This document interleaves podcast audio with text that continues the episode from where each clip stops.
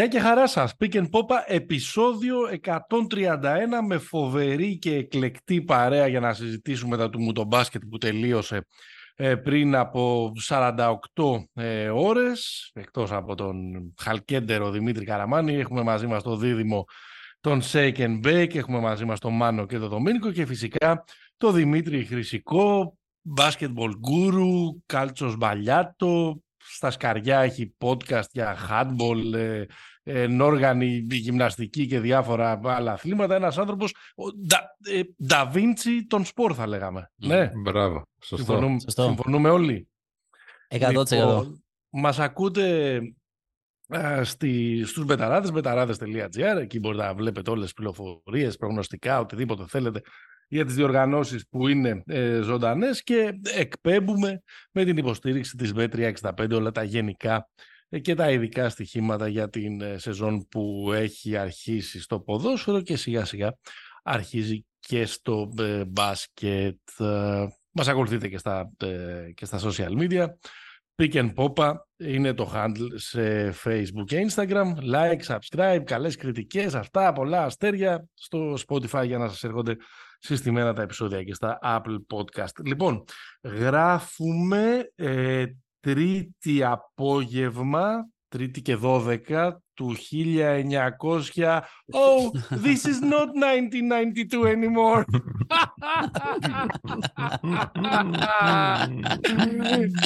Λέτε τι τον έχει πιάσει αυτό τώρα και τα λέει και τα λέει Michael ε, Jordan is not walking through the door.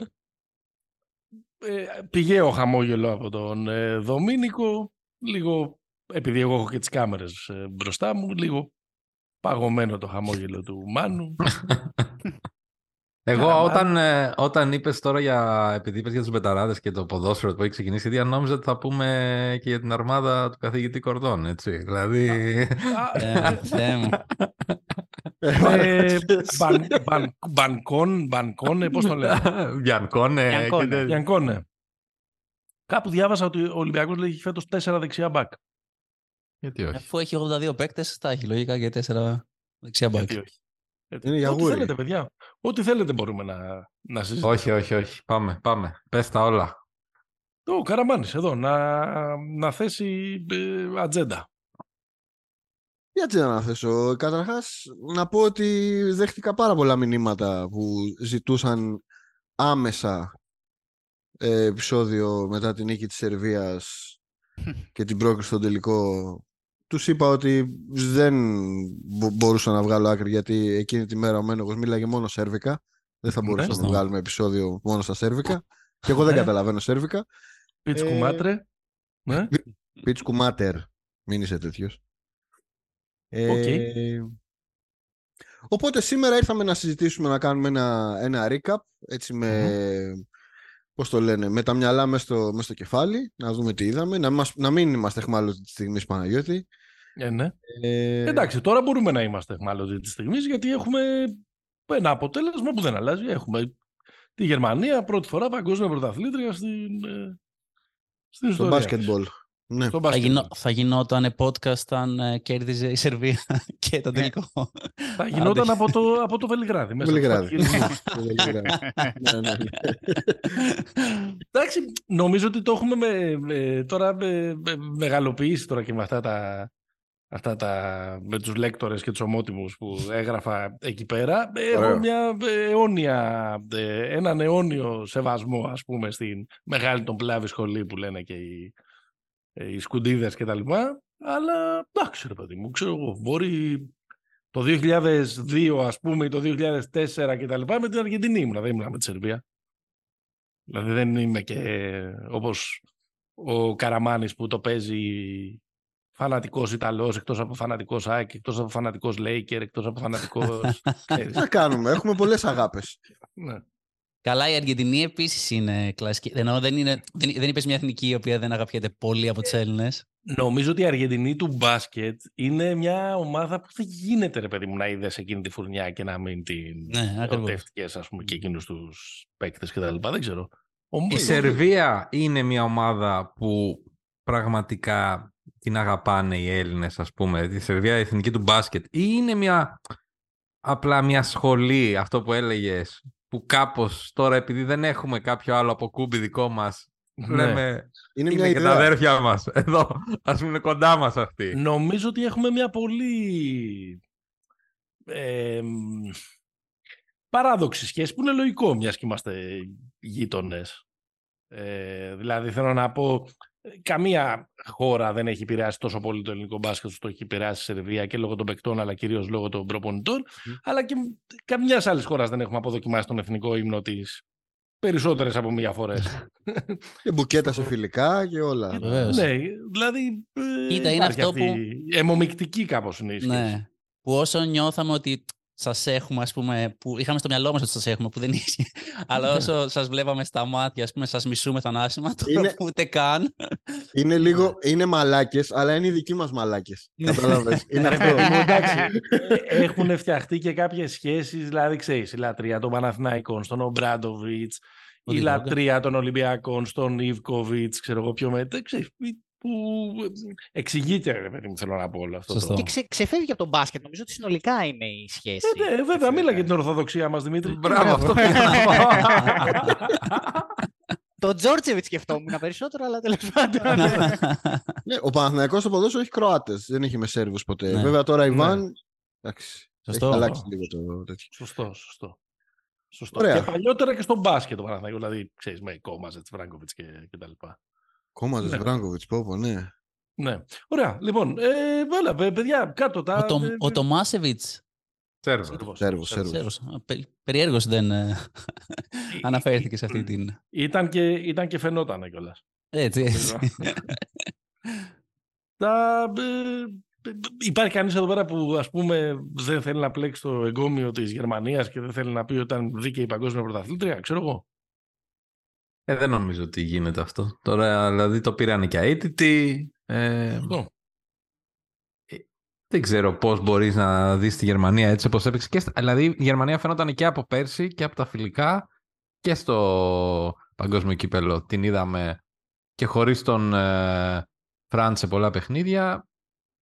Εντάξει, δεν ήταν τόσο κρίσιμα βέβαια. Στα κρίσιμα μπήκε και έπαιξε. Και με load Αλλά- management δηλαδή θα λέγαμε μάνο. Α, Έτσι, μπράβο.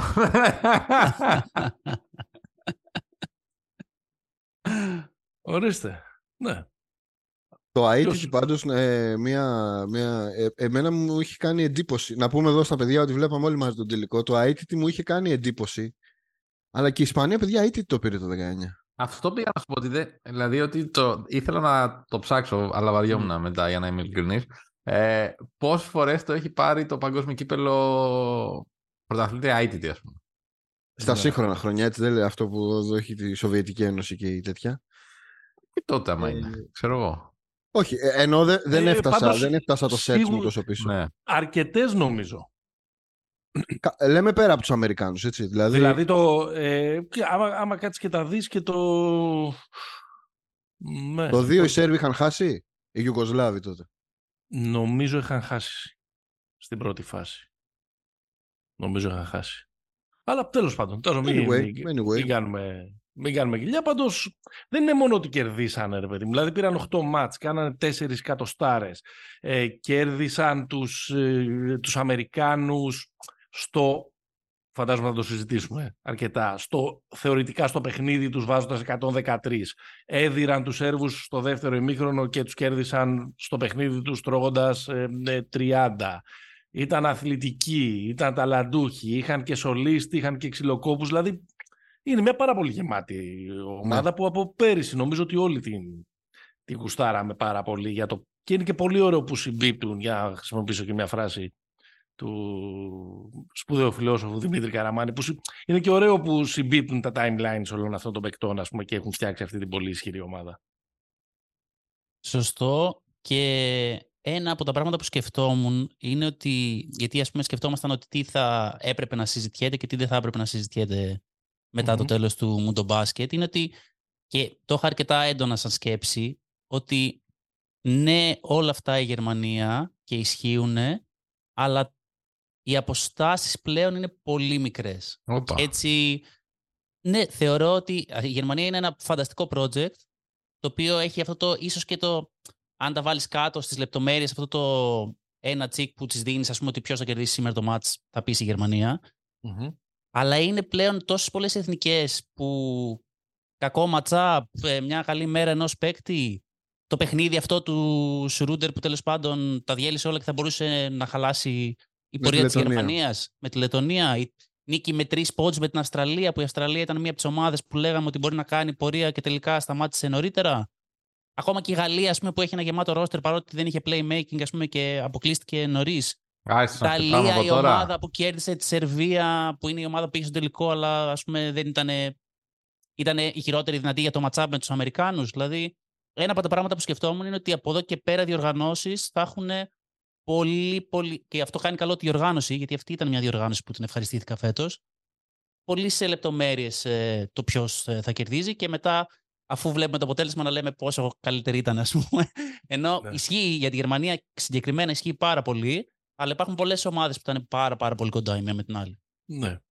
Ε, ναι, βέβαια, π- νομίζω ότι αυτό λειτουργεί έτσι όπως έκανες και την αναδρομή ακόμα περισσότερο ε, υπέρ των, των Γερμανών. Γιατί οι Γερμανοί δεν έπαιζαν με Δομήνικους και Πορτορικό. Δηλαδή μπήκαν από την αρχή στην... Ναι, είχαν τα μάτς. Ήταν από, το δύσκολο, από τη δύσκολη διαδρομή. Δηλαδή θέλω να πω, έπρεπε να παίξουν σκληρά μάτς ε, από την αρχή, ακόμα και χωρίς τον το Φραντς, ας πούμε. Και Όπως, νομίζω ότι αυτό- όπως και πέρσι. Όπως και, Και πέρσι. κέρδισαν, κέρδισαν και την Αυστραλία χωρίς τον Φραντς. Ναι. Ναι, ναι. Κάπως ήσυχα όμως. Δηλαδή, εγώ αυτή, έχω αυτή την εντύπωση σε όλο το τουρνουά ε, που τις περισσότερες φορές το συζητούσαμε και μαζί πάνω κάτω. Ότι μου φαίνονται οι Γερμανοί, ρε παιδί μου, ότι έφτιαχναν όλες οι υπόλοιπες ομάδες στο story τους. Ίσως ξέρεις, είχαμε κάποια που μας εντυπωσίασε λίγο παραπάνω ή οτιδήποτε. Και οι Γερμανοί ήταν σε φάση, OK, φέρτε μας όποιον αντίπαλο να είναι. Εμείς θα προσαρμοστούμε σε αυτό το παιχνίδι. Θα παίξουμε και θέλουμε να πάρουμε το τρόπαιο. Το οποίο νομίζω ότι είναι η πρώτη φορά που βλέπω τη Γερμανία. Είναι οριακά ποδοσφαιρικό statement. Δηλαδή αυτό το κάνει στο ποδόσφαιρο η Γερμανία. Είναι η Γερμανία. Δηλαδή είναι. Σ- Στην ολότητά του είναι η Γερμανία. Γιατί με τους άλλους ασχολιόμασταν, γιατί υπήρχε και λίγο δράμα. Για παράδειγμα, οι Σέρβοι χάσαν πάλι τους Ιταλούς. Ναι. Ναι, Οι ναι. Γάλλοι αποκλείστηκαν. Οι Αυστραλοί αποκλείστηκαν. Ο Λούκα πάλευε μόνος του. Με- Οι Καναδοί έχασαν από το. Από τη, Λετωνία. Βραζ- από τη Όχι. Βραζιλία. Βραζιλία, συγγνώμη. Νιώθω ότι Δηλαδή, ακόμα και όλοι- στο. Και ήταν στο μείον 12 στο παιχνίδι Την Ισπανία. πρόκρισης στο 30 με την Ισπανία. Δηλαδή Ναι. και εκεί έγινε κάποιο... Έγινε ένα καμποϊλίκι, ας πούμε, για να, ε, Ναι, για ναι. να περάσουν. Με τους Ναι, Αμερικάνους κλασικά τους συζητάμε. Δηλαδή γι' αυτό ίσως έχει δίκιο αυτό που λέει ο Χρυσικός. Περάσαν λίγο κάτω από τα ραντάρ. Ο- Ξέρεις τι, Ναι. νομίζω ότι, νομίζω ότι ακόμα και στο παιχνίδι με την ε, Αμερική, που, με τις Ηνωμένες Πολιτείες, συγγνώμη, που τέλος πάντων είχαμε πάρει χαμπάρι από σχετικά νωρίς ότι οι τύποι δεν κουράζονται και θα ακολουθήσουν το ρυθμό, οριακά θα κατευθύνουν το ρυθμό.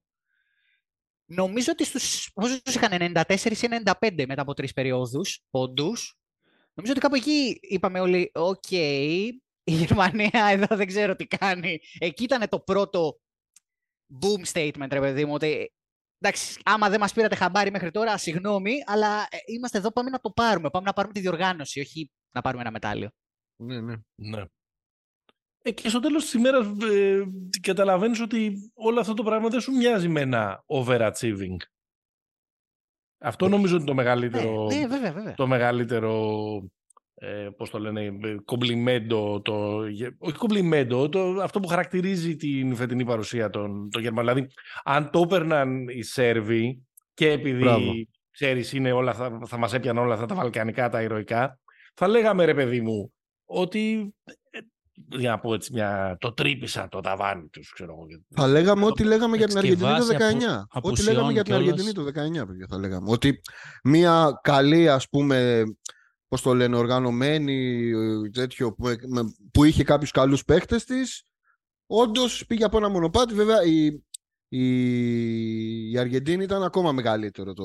Εντάξει, το ωραία επίτευγμά βέβαια όλα αυτά, αλλά βάλ το ρε Γκούντουριτς εκεί από τη γωνία. Να... Ωραίες αυτές οι αναλύσεις, βάλ το ρε άνθρωπε τώρα εκεί πέρα, μόνος είσαι. Να... Έλα, έλα, ένα μεγάλο σου του ψάχνω. Εκεί έκανε δύο-τρία μαζί ο Γκουντουρίτς στο Έχασε και τέλος. μπάλα μετά, ναι, έκανε. Δεν έκανε γενικά πολύ καλό τον ο Γκούντουριτς. Ήταν καλό στον ημιτελικό. Ναι. Νομίζω στον ημιτελικό ήταν εκεί που ήταν αυτός που σκότωσε τα όνειρα των, των Καναδών για αντεπίθεση, αλλά γενικά δεν έκανε πολύ καλό τουρνουά. Και αυτό φαίνεται και Ναι. από το πόσο έπαιζε. Δηλαδή, εγώ θα περίμενα ότι ήταν ένας παίκτης ο οποίος θα είχε στάνταρ 25 λεπτά. Μμ. 23, 24, 25, 26 λεπτά συμμετοχής, ας πούμε, και δεν, δεν τα είχε. Ναι, Δεν με, έχει. με δεδομένο κιόλας ότι είναι ο καλύτερος playmaker, ας πούμε, πέραν της θέση 1. Έτσι, δηλαδή από τον Γιώβιτς και τον. Καλά, από τον Αβράμοβιτς είναι σίγουρα καλύτερος playmaker. Βασικά ήταν Ναι. ο δεύτερος initiator, νομίζω, πίσω από τον Μπογκδάνοβιτ. Ναι. Ναι, ναι. Έτσι. Αλλά, νομι... ε, αλλά α- αυτό Η- κάπως η- κατευθύνει και τα λεπτά, τα λεπτά του. Η, η παρουσία του Μπογκδάνοβιτ κάπως κατεύθυνε και τα λεπτά του Γκούντουριτς, ρε παιδί μου. Δεν είδα πολλές φορές ο Πέστης να τους χρησιμοποιεί μαζί και το ψιλοκαταλαβαίνω η αλήθεια είναι. Εντάξει, είχε και λίγο το ρολόι ο παππούς. Χτυπούσε το ρολόι, χτυπούσε το ρολόι. γι' Ναι, αυτό ναι, δεν- έπρεπε. Μίλα μας για τη Σερβία τώρα. Μένε, εντάξει, η Γερμανία το Τι να πήρε, πούμε, μπράβο τα, τους. τα είπαμε, εντάξει. ε, ε, Τη Σερβία την, την πίστευα. Το Πίστευε. έχω, κα- το έχω Πίστευε. καταθέσει. Πίστευα θα πάει. ε, Ήταν η καλή. μεγαλύτερη σου δικαίωση. Δικαίως. Γιατί ο, γιατί ο Μπογκδάνοβιτς είναι σε αυτά τα τουρνουά; Α- Αυτό που λέει και ο Βασίλης, ο Παπανδρέου την προηγούμενη εβδομάδα, είναι go to guy σε αυτά τα τουρνουά. Δεν, δεν έχεις πολλούς καλύτερους να, ε, να βασιστείς, γιατί μου έμοιαζαν ότι είναι ομάδα η οποία και ρόλους έχει και καλό προπονητή για αυτά τα τουρνουά έχει και καλό προπονητή γενικά έχει. Ε, και ότι, τη βο- ότι δεν θα χρειαζόταν να παίξει πάρα πολλούς τελικούς νωρίς, άρα Ναι, μέχρι, και τους, αυτό ok- ισχύει. μέχρι τους 8 θα είχε ένα σχετικά εύκολο ε, ε, δρόμο και εκεί υ- υ- υπήρχε αυτό που χρειάζεται για να πάρει ένα-δύο ε, μεγάλα παιχνίδια. Ε, έχω επίσης μια προφανώς ξυπνητζίδικη, γιατί το λέω εκ του αποτελέσματος και έτσι λίγο εκ του ασφαλούς αιρετική άποψη, ότι ενδεχομένως να, να μην έφτανε τόσο ψηλά πάλι αν είχε το Γιώκητς και τον, και τον Μίσιτς. Παρότι ακούγεται αυτό τώρα ε, παρανοϊκό, έχω την αίσθηση ρε παιδί μου και α- αυτό είναι κάτι παρόμοιο και για την εθνική με την κουβέντα που κάνουμε με τον Αντίτο Κούμπο που κάναμε και την προηγούμενη εβδομάδα και που έχουμε κάνει όλοι. Ο, ο Γιώκητς δεν είναι παρέα με αυτούς. Ναι, αλλά είναι ο καλύτερος παίκτης στον κόσμο, πιθανώς. Α- Ασυζητητή. Και ο Γιάννης είναι ο δεύτερος ή ξέρω, εγώ, Ναι. μπορεί, να είναι, μπορεί να είναι και ο πρώτος. Δεν έχει οδηγήσει ποτέ την ναι, αλλά εννοώ έτσι ότι μεγάλο. και εμείς με τον Γιάννη καλύτεροι θα ήμασταν. Και ας μην ήταν παρέα μαζί με αυτούς. Καλά, εμείς τώρα είμαστε. Η, η εκκίνηση της κουβέντας είναι από το νούμερο 17, όχι από το νούμερο 2. ναι, ναι. Ε, ο- δεν θέλω Αλλά να κάνω, καταλαβα- δεν θέλω να κάνω, καταλαβαίνω, με- ας δεν θέλω πούμε, να το κάνω με το ότι ζόρι τον αιρετικό. Απλά Η έχω την ομοιογένεια αίσθηση στο μικρό ότι με- τουρνουά. ότι με το Jokic αυτό που έχουμε δει στα τουρνουά και το 19 και το 22 είναι μια ομάδα πολύ λιγότερο ε, γροθιά, πολύ λιγότερο ε, dedicated και αφοσιωμένη. Όχι ότι φταίει ο, ο καλύτερος παίκτης στον κόσμο. Δεν ξέρω, έχω την εντύπωση ότι, ξέρεις, η- ότι η απουσία του όλους αυτούς τους έκανε φέτος να είναι ένα κλικ πιο εκεί. Σίγουρα μετράει. Μπορεί να είναι και μπουρδα αυτό που λέω, αλλά Με- αυτή την εντύπωση μου, δ- μου, μου δίνει η εικόνα τους στο παρκέ πέραν από τα τεχνικά και από τα Ναι. πινακάκια. Πιστεύεις ότι αυτό, αυτό είναι, ε, ε, υπάρχει μια ροπή ας πούμε ή ότι χτίζεται, ανα- δηλαδή κατεβαίνει ο Γιώκητς σε ένα τουρνουά, παίζουμε όπως βολεύει το Γιώκητς ή πιστεύεις ότι μοιραία ό,τι και να γίνει κάποια στιγμή απλά ο Γιώκητς το απορροφά όλο Ναι, και απλά να καταλήγεις να ρωτήσω πέσεις εγώ έτσι. κάτι. Πώς βολεύει το Γιώκητς που δεν βολεύει, ας πούμε, τους άλλους; Δηλαδή, ο Γιώκητς Ναι. δεν είναι σαν τον Γιάννη. Ο Ναι. Γιάννης θέλει συγκεκριμένους δίπλα. Το Γιώκητς, όποιος να το βάλει στην επίθεση, παίζει. Παίζει post, παίζει απ' έξω, παίζει. Ναι, ρε Να παιδί, τρέχουν τώρα, δεν, άλλοι γύρω δηλαδή, του. τώρα είναι παράνοια να, αρχι- να προσπαθούμε να αναλύσουμε αγωνιστικά ότι δεν τους βολεύει ο Γιώκητς, είναι παράνοια. Μην, λέω να, να βγούμε από αυτή την, από αυτή την τρύπα. Όχι, Λοιπόν, εγώ αυτό που. Ε, ε, εγώ αυτό που λέω είναι ότι ρε παιδί μου οι Σέρβοι αυτό το είναι όλοι εναντίον μας. Ε, είμαστε με την πλάτη στον τοίχο. Ε, μ, έχουμε χάσει τρία μάτς στην ε, πρώτη φάση το 14 ε, και τ- β- αποβάλλεται με δύο τεχνικές ποινές ο Τζόρτζεβιτς και αρχίζει εκείνα τα καραγκιοζηλίκια έρχομαι, σας αγκαλιάζω, σας φυλάω όλους αυτά τα ποτζεκιλίκια πριν το ποτζέκο Ε, ό- όλα αυτά ρε παιδί μου κάπως μετράνε, καύσιμο. μετράνε λίγο ενώ με το Γιώκητς είναι πάντα φαβορή είναι Ναι, πάντα εντάξει, έχουμε το ναι. Γιώκητς είμαστε φαβορή είμαστε Ναι, από ναι. ψηλού. δηλαδή ε, ο- η παρουσία του Γιώκητς λειτουργεί ως έξτρα κίνητρο για αυτούς που έχουν απέναντι βλέπε Αργεντίνους το 19 που τους έφαγαν ας πούμε ζωντανούς ή, ή πέρυσι τους Ιταλούς εκείνο το μνημειώδες παιχνίδι Απλά αν κάποιος βρει τον τρόπο να πεις στους, δηλαδή έστω ότι έχουν το Jokic και τους πείσουν ότι είναι outsider, ότι ξέρετε τι και τον Jokic που έχετε δεν σας μετράνε. Ε, δεν γίνεται. εκεί αν το καταφέρουν αυτό μας, εκεί θα είναι πραγματικό. Αυτό που κάνει ο Mike Malone στο Denver. Ναι, Ε, μπράβο, δεν δεν μπράβο. μας βλέπει κανένας, δεν μας Ναι, ναι, υπολογίζουν. ναι. Αυτό, Μας, πολε- αυτό. μας πολεμάνε οι Lakers. Τα media. ε, πάντως, σε αυτό που λέει ο Παναγιώτης, συμφωνώ υπό την έννοια ότι είναι, δηλαδή παραδοσιακά για μια ομάδα όταν λείπουν οι καλύτερος, ας πούμε, οι δύο καλύτεροι παίκτες, συσπυρώνεται κάπως και αν εξετάσουμε και τον προπονητή αυτής της ομάδας που πραγματικά το πρώτο του μετάλλιο το πήρε το 1985 σε εθνική διοργάνωση. Αγέννητος Ε, ήσουν, ε. Αγέννητος ήμουν, ναι. Έτσι. Όλοι μας, Ε, Παναγιώτη. Ό, όλοι μας εννοείται. Ε. Αυτή, δηλαδή αυτό η Εμένα φιλοσοφία. δεν είχα ας γνωριστεί πούμε, οι γονείς μου τότε. Ναι, για πες. Μπράβο. Η, φιλοσοφία, Φιλοσοφία. η φιλοσοφία, ρε παιδί μου, αυτού του προπονητή ταιριάζει καλύτερο στο να έχει παίκτες που να είναι αυτομαχητές, στρατιώτες, πες το όπω θέλεις, καμικάζι, δεν ξέρω και εγώ τι άλλο κλεισέ μπορούμε να χρησιμοποιήσουμε, από το να έχει τους δύο superstars. ας πούμε. Ναι, ε, πο- πο- ε, πολύ, ε, πολύ πιθανό. Ε, μ, ε, ε, νομίζω ότι έχει ένα ενδιαφέρον να μιλήσουμε λίγο για τον τελικό λίγο παραπάνω. Δηλαδή, ε, ε, έχει ένα δια, έχει, ένα- ε, δηλαδή πόσο έδειξε ρε παιδί μου όλο το οπλοστάσιο της Γερμανίας στο τελικό. Ναι, πήρε ένα πολύ μεγάλο μάτσα από τον, από τον Στρέντερ, Στρούντερ, δεν ξέρω. Φρόιντερ, Ακόμα- ε, Θα πω, κάτι. θα πω Στρέντερ. Στρούντερ, θα πω Στρούντερ γιατί εμπιστεύω, εμπιστεύομαι τον το Δομήνικο. Ε, Το λέει είναι, Αμερικάνικα ο είναι, είναι, Δομήνικος. είναι Σρούντερ πράγματι, έτσι το λέει ο ίδιος. Ναι. Τα ακούτε πρώτοι εδώ. Τώρα να λέω Στρέντερ από το Ο οποίος χέρι μετά από εκείνο το, το μάτς με τη Λετωνία ήταν καλός και στον ημιτελικό, πάρα πολύ καλός. Αλλά και καθοριστικός στον τελικό. Αλλά νομίζω ρε παιδί μου ότι είχε αυτόν τον κρυφό MVP, όπως λέγανε και στη μετάδοση, που είναι ο Βόικμαν. Ο οποίο ο, ο, ο Βόικμαν, ας πούμε, ε, είναι οι αριθμοί που έχει κάνει στον τελικό είναι καλύτεροι από κάθε άλλο παιχνίδι στη, στη διοργάνωση. Και, και έχει παίξει και 10 λεπτά περισσότερα από όσο ήταν ο μέσος όρος του στη διοργάνωση. Μμ. 19 λεπτά έπαιζε κάθε παιχνίδι μέχρι εκεί, 28 έπαιξε στη διοργάνωση και έκανε και ρεκόρ πόντων και νομίζω ότι σοφάρισε και το ρεκόρ του σε, σε rebound. Δηλαδή πολύ καθοριστικός με το μέγεθός του για να αντιμετωπίσει τον, ε, τον Μιλουτίνοφ, ο οποίος ήταν εντελώς non-factor στον, στον τελικό.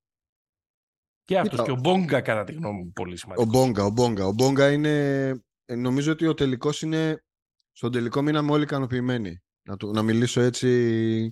Μείναμε όλοι με την έννοια ότι το πρώτο ημίχρονο ήταν ε, 47-47 νομίζω έτσι. Δηλαδή ήταν Μπράβο. ένα αρκετά πολύ, κα- πολύ καλά στο επίπεδο το εκτελεστικό μάτς.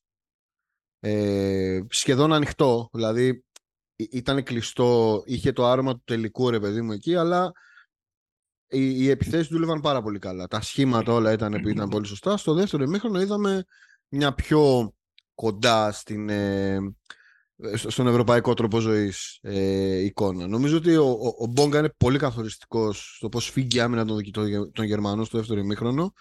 Υπάρχει μια λεπτομέρεια η οποία είναι πολύ σημαντική.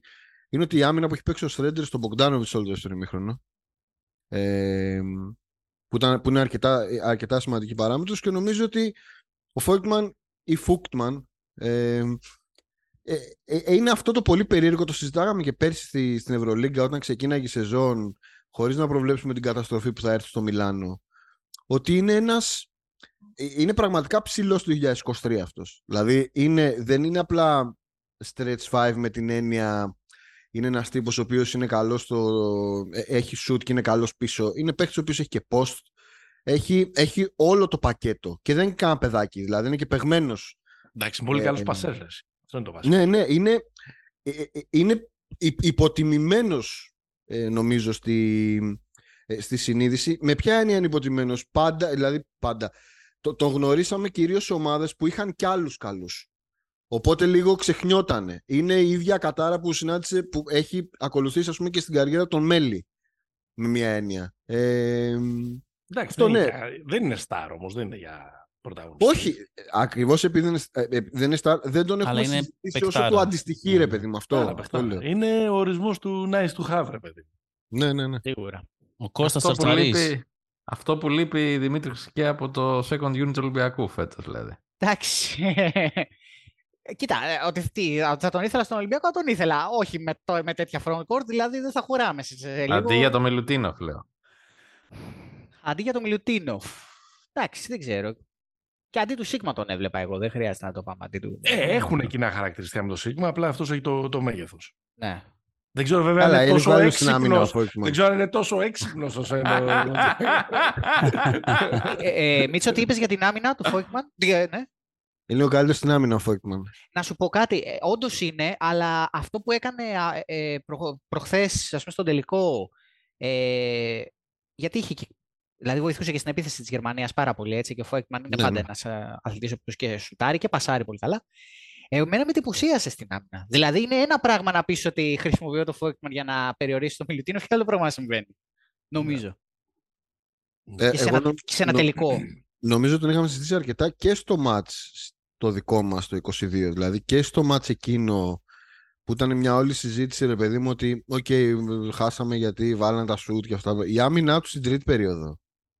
Η άμυνα τώρα και ο Τάις και ο Φόιγκτμαν, δηλαδή αυτή και ο Τίμαν.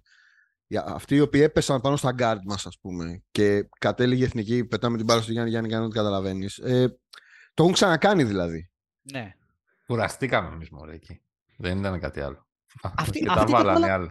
Αυτοί τα έβαλαν και με τα κορμιά της Σερβίας, ξέρεις. Δεν είναι μόνο ότι περιόρισαν, ας πούμε, και τις περιφερειακές δράσεις που για μένα συνέβη, έτσι. Δηλαδή, στο τέλος που έψαχναν όλοι τον Μπογκδάνοβιτς, ας πούμε, να σουτάρει. Ο Μπογκδάνοβιτς δεν είχε άλλη δύναμη να σουτάρει. Εγώ έβλεπα Δεν έναν τύπο είχε, που δεν προσπαθούσε να ξεφύγει από screen και Ναι. από... ναι, Από με εξόργησε, με από με πάλι. εξόργησε εμένα ο φίλος μου ο Νικήτας που το, του κάνω συχνά ονομαστικές αναφορές γιατί α- ακούει κάθε επεισόδιο. Με, μου έγραψε ένα chat ε, τσόκερ, λέει ο Μπογκδάνοβιτς. Ε, παιδιά, Ωπα, ρε. Διάφορο, ρε, δηλαδή, δηλαδή ήταν ας πούμε, ξέρεις, ήταν το, το απόλυτο ε, trigger warning που μπορείς να μου κάνεις. και, και, μάλιστα, και μάλιστα με τόσο τρέξιμο, ας πούμε, και με τόση προσπάθεια, η, η επίθεση που ε, πάσαρε στο Μιλουτίνοφ και ο Μιλουτίνοφ μετά πάσαρε στον Κούντουριτς ήταν μια πάρα πολύ καλή επιλογή. Είναι πολύ καθαρό μυαλό εκείνη τη στιγμή. Θα μπορούσε να, να τραβήξει ένα πολύ ανόητο σούτ, ας πούμε. Γιατί Εγώ είπε ο νομίζω- Μπογκδάνοβιτς. Εγώ νομίζω ότι επέλεξε ο Χέρμπερτ και να του το δώσουμε αυτό, να πάει με μια πεντάδα ίσως λίγο πιο δυσκίνητη μπροστά, αλλά ε, δηλαδή πήγε με ένα, πήγε με ένα πούλμαν πίσω, το οποίο όμως το πούλμαν δεν ήταν παρκαρισμένο, ερχόταν κατά πάνω σου Σωστό. και, και σε κυνηγούσε, έχοντας μαζί και τον Μπόγκα και τον Βόικμαν και με τη φοβερή άμυνα που έπαιξε και ο Σρούντερ στον, ε, στον Μπογκδάνοβιτς. Ε, κατάφερε ρε παιδί μου, ε, α, αλλά τι λέγαμε, λέγαμε η, η Σέρβη, τι ήταν αυτό το καταπληκτικό που έκανε στον ημιτελικό. Κατάφεραν ρε παιδάκι μου να τους χορεύουν τους Κανάδους, να τους πηγαίνουν από εδώ, να μετακινούν την άμυνα από εκεί, να εκτελούν 40 λεπτά από όπου ήθελαν. Είναι, είναι τρομερό ότι 40 λεπτά, παρότι έκαναν 17 λάθη. Μμ. 40 λεπτά σούταραν από, από όλα τα spots που, που θέλαν. Οκ, έβαλε και μερικά μεγάλα Μπογκδάνοβιτς, ναι, αλλά Μπογκδάνοβιτς θα τα βάλει. Δεν, δεν, δεν δυσκολεύτηκαν. Πήγαν με άνεση εκεί που ήθελαν και έβαλαν εύκολα 90, Νομίζω, 95 πόντους. Στο δεύτερο ημίχρονο του τελικού, δεν, α, α, α, μέχρι να πάθει ο Αβράμοβιτς αυτό που πάθε στο τέλος, δεν έχουν βρει ένα καλάθι, ρε παιδί μου. Ένα εύκολο καλάθι. Ένα, ναι, Να ναι. πεις, ρε παιδί μου, να πάρω λίγο αυτοπεποίθηση για να, για να δαγκώσω σίδερα πίσω στην άμυνα. Εκεί νομίζω ότι πάντως έχει να κάνει ότι ο Καναδάς που έφτασε μέχρι εκεί δεν είναι ακόμα όσο ομάδα προφανώς έχει Μμμ. καταφέρει μετά από τόσα χρόνια που παίζει μαζί να είναι η Γερμανία. Γιατί και αυτή είναι μια ομάδα η οποία τώρα ουσιαστικά έχει όλο το ταλέντο επίσης, αλλά τώρα βρίσκεται. Σίγουρα. Και αυτό που λέτε για το... Δηλαδή, ένα από τα μεγάλα του της Γερμανίας είναι αυτό το durability, γιατί έχουμε παραπάνω παίκτες. Δηλαδή, θα πίστευε κανείς ότι για να κερδίσει την Αμερική έγινε ένα μάτς που οι καλοί μας παίξανε 37 λεπτά και τους έφυγε η Παναγία για να ξέρεις, να κάνουν αυτό το ένα παιχνίδι που θα κερδίσουν. Και στον ημιτελικό Ties, ας πούμε, Boston Celtic Legend, να πούμε σε αυτό το σημείο, ε, τους έχει διαλύσει. Έτσι, έχει κάνει ένα από τα καλύτερα του παιχνίδια. Στον τελικό δεν έπαιξε 10 λεπτά πόσο έπαιξε. Δηλαδή ήταν, Ναι, ναι, ένα καλάθι. έπαιζε. αυτό, είναι, αυτό είναι το... Το, το, το- αυτό το εντυπωσιακό με τη Γερμανία που μου αρέσει πολύ είναι ότι είναι, προσεγγίζει λίγο τα πράγματα. Έχει και την τύχη βέβαια, δηλαδή οι αθλητές της να είναι περίπου στην ίδια ηλικία και να μένουν υγιείς. Ε, σαν να είναι ομάδα του NBA, δηλαδή πώς να το πω, ότι είμαστε οι ίδιοι και προχωράμε, αυτό που λέτε κι εσείς, αυτό που λέει και ο Ντόμ δηλαδή, ότι ο Καναδάς ας πούμε, δεν έχει καμία σχέση με αυτούς όσον αφορά το, το δέσιμο, ας το πω έτσι. Ε, και μέχρι να βρούμε το παραθυράκι μας. Από σένα, ρε Χρυσικέ. Από Τι; σένα. Θα, θα το πάθουμε αυτό σήμερα. Γιατί, Δηλαδή, να πρέπει να βρούμε Με το που άκουσα το ομάδα NBA, λέω. στην Παναγιώτης. παγκόσμια πρωταθλήτρια Όχι, όχι. Λένε Γερμανία στη Ξέρεις- του NBA. ξέρεις- Μην εσύ- απολογείσαι, ξέρεις- Δημήτρη, γιατί μην το λέω. απολογείσαι. Εσύ θα Καλά μου το τα κάνεις λες. αυτό σήμερα. Να Εσύ σου πω θα μου γιατί το το κάνεις λέω. αυτό. Δεν, το, δεν ήθελα να το πάω τόσο πολύ στο, στο, στο Μην μπάσκετ. απολογείσαι. Ρε. Όχι, δεν ήθελα να το πάω τόσο πολύ στο μπάσκετ. Ήθελα να το πάω ότι για παράδειγμα οι ευρωπαϊκές ομάδες συνήθως λόγω και της αγοράς του NBA δεν μπορούν να διατηρηθούν, να διατηρήσουν ένα τεράστιο κορμό σε challenge, ε, σε πώς να το πω, contender mode για πολύ καιρό. Ενώ στο NBA το κάνουν, μπορούν να το κάνουν λίγο πιο Δεν ξέρω. εύκολα. Κάνεις σοφιστική αναλύση τώρα και ξεχνάς τις στιγμές την Κυριακή το, το Α, μεσημέρι. ναι, αυτό δεν Που το αγκαλιά, αγκαλιά κρατάγαμε ο ένα στο χέρι του άλλου και κάναμε ο ένα στο σταυρό του άλλου για να κερδίσουν τα, τα ορθόδοξα αδέρφια μας. Και, και όλα αυτά τα πετάς. Τα πετάς τώρα. τα πετάς. Επειδή ας πούμε έχεις τον, τον καραμάνι, ας πούμε. και σε ρωτάει. Όχι, εντάξει, απλώς, απλώς αυτό, εγώ βλέπω αυτό στη Γερμανία, ότι έχουν μία επιμονή. Δηλαδή, πιστεύω ότι ε, για να φτάσουν σε αυτή την κατάκτηση, που βέβαια έχει, έχει και τύχη, έτσι, έχει και ρέντα. Δηλαδή, βρήκανε μία Αμερική που μπορούσαν να την ε, κουμαντάρουν. Σ' όλου μας τίμησε αυτό το παιχνίδι το, το, το, το Γερμανία-Ελλάδα το περσινό, έτσι; Στο ημίχρονο. Ναι, Και όλοι ναι. πιστεύαμε λίγο ότι η Γερμανία θα, θα είναι εμείς. Ναι, οκ. Όχι. Όχι. Ή όχι. Εγώ το πίστευα. Το, το, το λέω. Πίστευα ότι δεν θα αντέξει. Α, ναι, στο δεύτερο Ναι, θα ναι, είναι ναι, της ναι, ίδιας. Πίστευα, ρε παιδί μου, ότι ξέρεις, ότι είναι, δεν, δεν θυμάμαι ακριβώς. Νομίζω ότι το σκορ στο ημίχρονο ήταν 60-59 υπέρ της, Ναι, των Ηνωμένων σωστά. Πολιτειών 60-59. Αμερικής. Σωστά. εντάξει, οκ. Εγώ π- πίστευα ότι ξέρεις, είναι το αντίστοιχο το 61-57 που Όχι, Με τρίποτα από το εμείς. κέντρο. να θυμηθούμε ό- όλοι πέρυσι ότι κοιταζόμασταν και λέγαμε 61-57 δεν είναι τελικό, ε. Ναι. Ναι. Έχουμε βάλει 61 σε ημίχρονο, όντως. Ε, και όπου τελικά δεν μπορέσαμε να το ακολουθήσουμε. Αυτό είναι, τε- πίστευα και εγώ ότι θα, θα πέσει η Γερμανία εκεί. Ηρωικά, αλλά ότι... Ότι δεν θα καταφέρει ρε παιδί μου, να βάλει 113 για να κερδίσει, για να το πω απλά. Και, να... και όμως το κάνανε και μπράβο τους. Κοίτα, αν είχες δει το φιλικό, θα ήσουν λίγο πιο υποψιασμένος. Δηλαδή, Ε, το... μα, όχι, το είχα δει, το είχα δει, το, είχα δει το φιλικό. Ε, εντάξει. Τι τον βγάζεις στη σέντρα έτσι ότι δεν είχε δει το Είναι- φιλικό. Δηλαδή, Είναι, όχι είναι ένα αυτός φιλικό, ρε μόνο. παιδί μου. Είναι ένα φιλικό. Οκ. εντάξει. Δεν νομίζω. Εγώ Μπράβο. νομίζω ότι αυτή η ομάδα μας έδειξε ότι και αυτό είναι, είναι δύο στοιχεία. Το ένα είναι το continuity, αυτό που, που είπε πριν ο Δομίνικος, γιατί είναι το τρίτο πρακτικά καλοκαίρι που παίζουν μαζί. Οι, οι, οι 7 από τους 12 ήταν στο προολυμπιακό του Split. Ε, παίξαν Ευρωμπάσκετ, δηλαδή από τις ομάδες της τετράδας μπορώ να σκεφτώ ότι εντάξει στην οκτάδα ήταν η, στην οκτάδα ήταν η Λετωνία και η Σλοβενία που ήταν, είναι επίσης ε, δεμένες αλλά από τις ομάδες της τετράδας ήταν οι πιο παιγμένοι μεταξύ Ήταν της. σίγουρα. Και, και όχι μόνο ήταν παιγμένοι, έχουν και μνήμες ε, νίκης. Δηλαδή, σε κανένα από τα τρία καλοκαίρια δεν απέτυχαν. Στο πρώτο πήγαν στους Ολυμπιακούς, στο δεύτερο πήραν μετάλλιο και τώρα Αυτό. πήραν, ε, και τώρα πήραν Ναι. αυτό.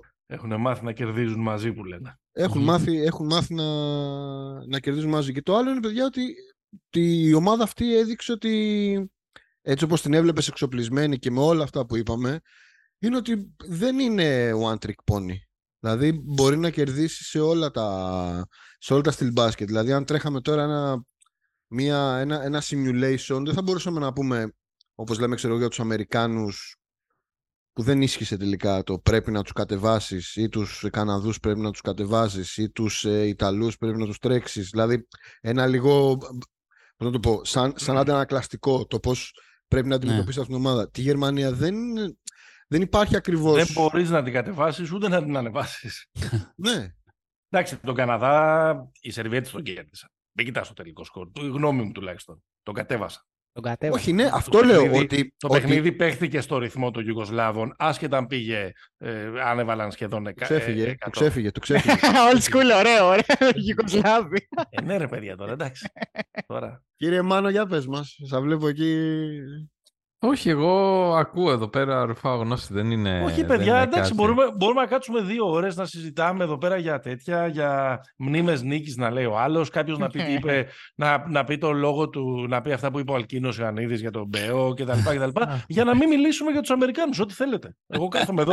Να έχω όλο μιλήσουμε. το, έχω όλο Αλλά το εννοείται βράδυ. θα μιλήσουμε. Το Εννοείται. βράδυ. Να μιλήσουμε. Να μιλήσουμε. Να Παναγιώτη, μιλήσουμε. Παναγιώτη. Εγώ- Στο είπα, έχασε η πατρίδα μας, νίξε το Ναι. μπάσκετ μας. Τι να κάνουμε τώρα; Λοιπόν, θέλω να Το, πάρω το NBA ένα, είναι international, αυτό είναι το. ένα μικρό ε, ε, διάλειμμα εδώ πέρα. Θέλω να κάνω μια μικρή παρένθεση. Γιατί μας ακούνε πολλοί που ακούνε όλα τα podcast και όλα τα αυτά και διαβάζουν που συμμετέχουμε όλοι. Λοιπόν, Α. Επειδή τις δύο προηγούμενες Κυριακές τις έχουμε περάσει μαζί, βλέποντας τους. Και τους- πιθανώς και τις επόμενες, έτσι. Και πιθανώς και τις επόμενες. Έτσι. Αφού έτσι κι αλλιώς ο, ο Καραμάνης έχει κάνει Airbnb μπας, μπασκετικό το, το σπίτι του. Λοιπόν, καταρχάς, θέλω να σας πω ότι οι άνθρωποι που εμπιστεύεστε για την εναλλακτική μπασκετική σας ενημέρωση, shake and bake, χρυσικοί, καραμάνιδες κτλ. Έχει αγώνα η τηλεόραση και παραγγέλνουν κινέζικο. Σωστό. Όχι Μία δε- φορά. δε Πες, όχι, όχι, σουβλάκια, θα πεις και για τη πίτσες, δεύτερη.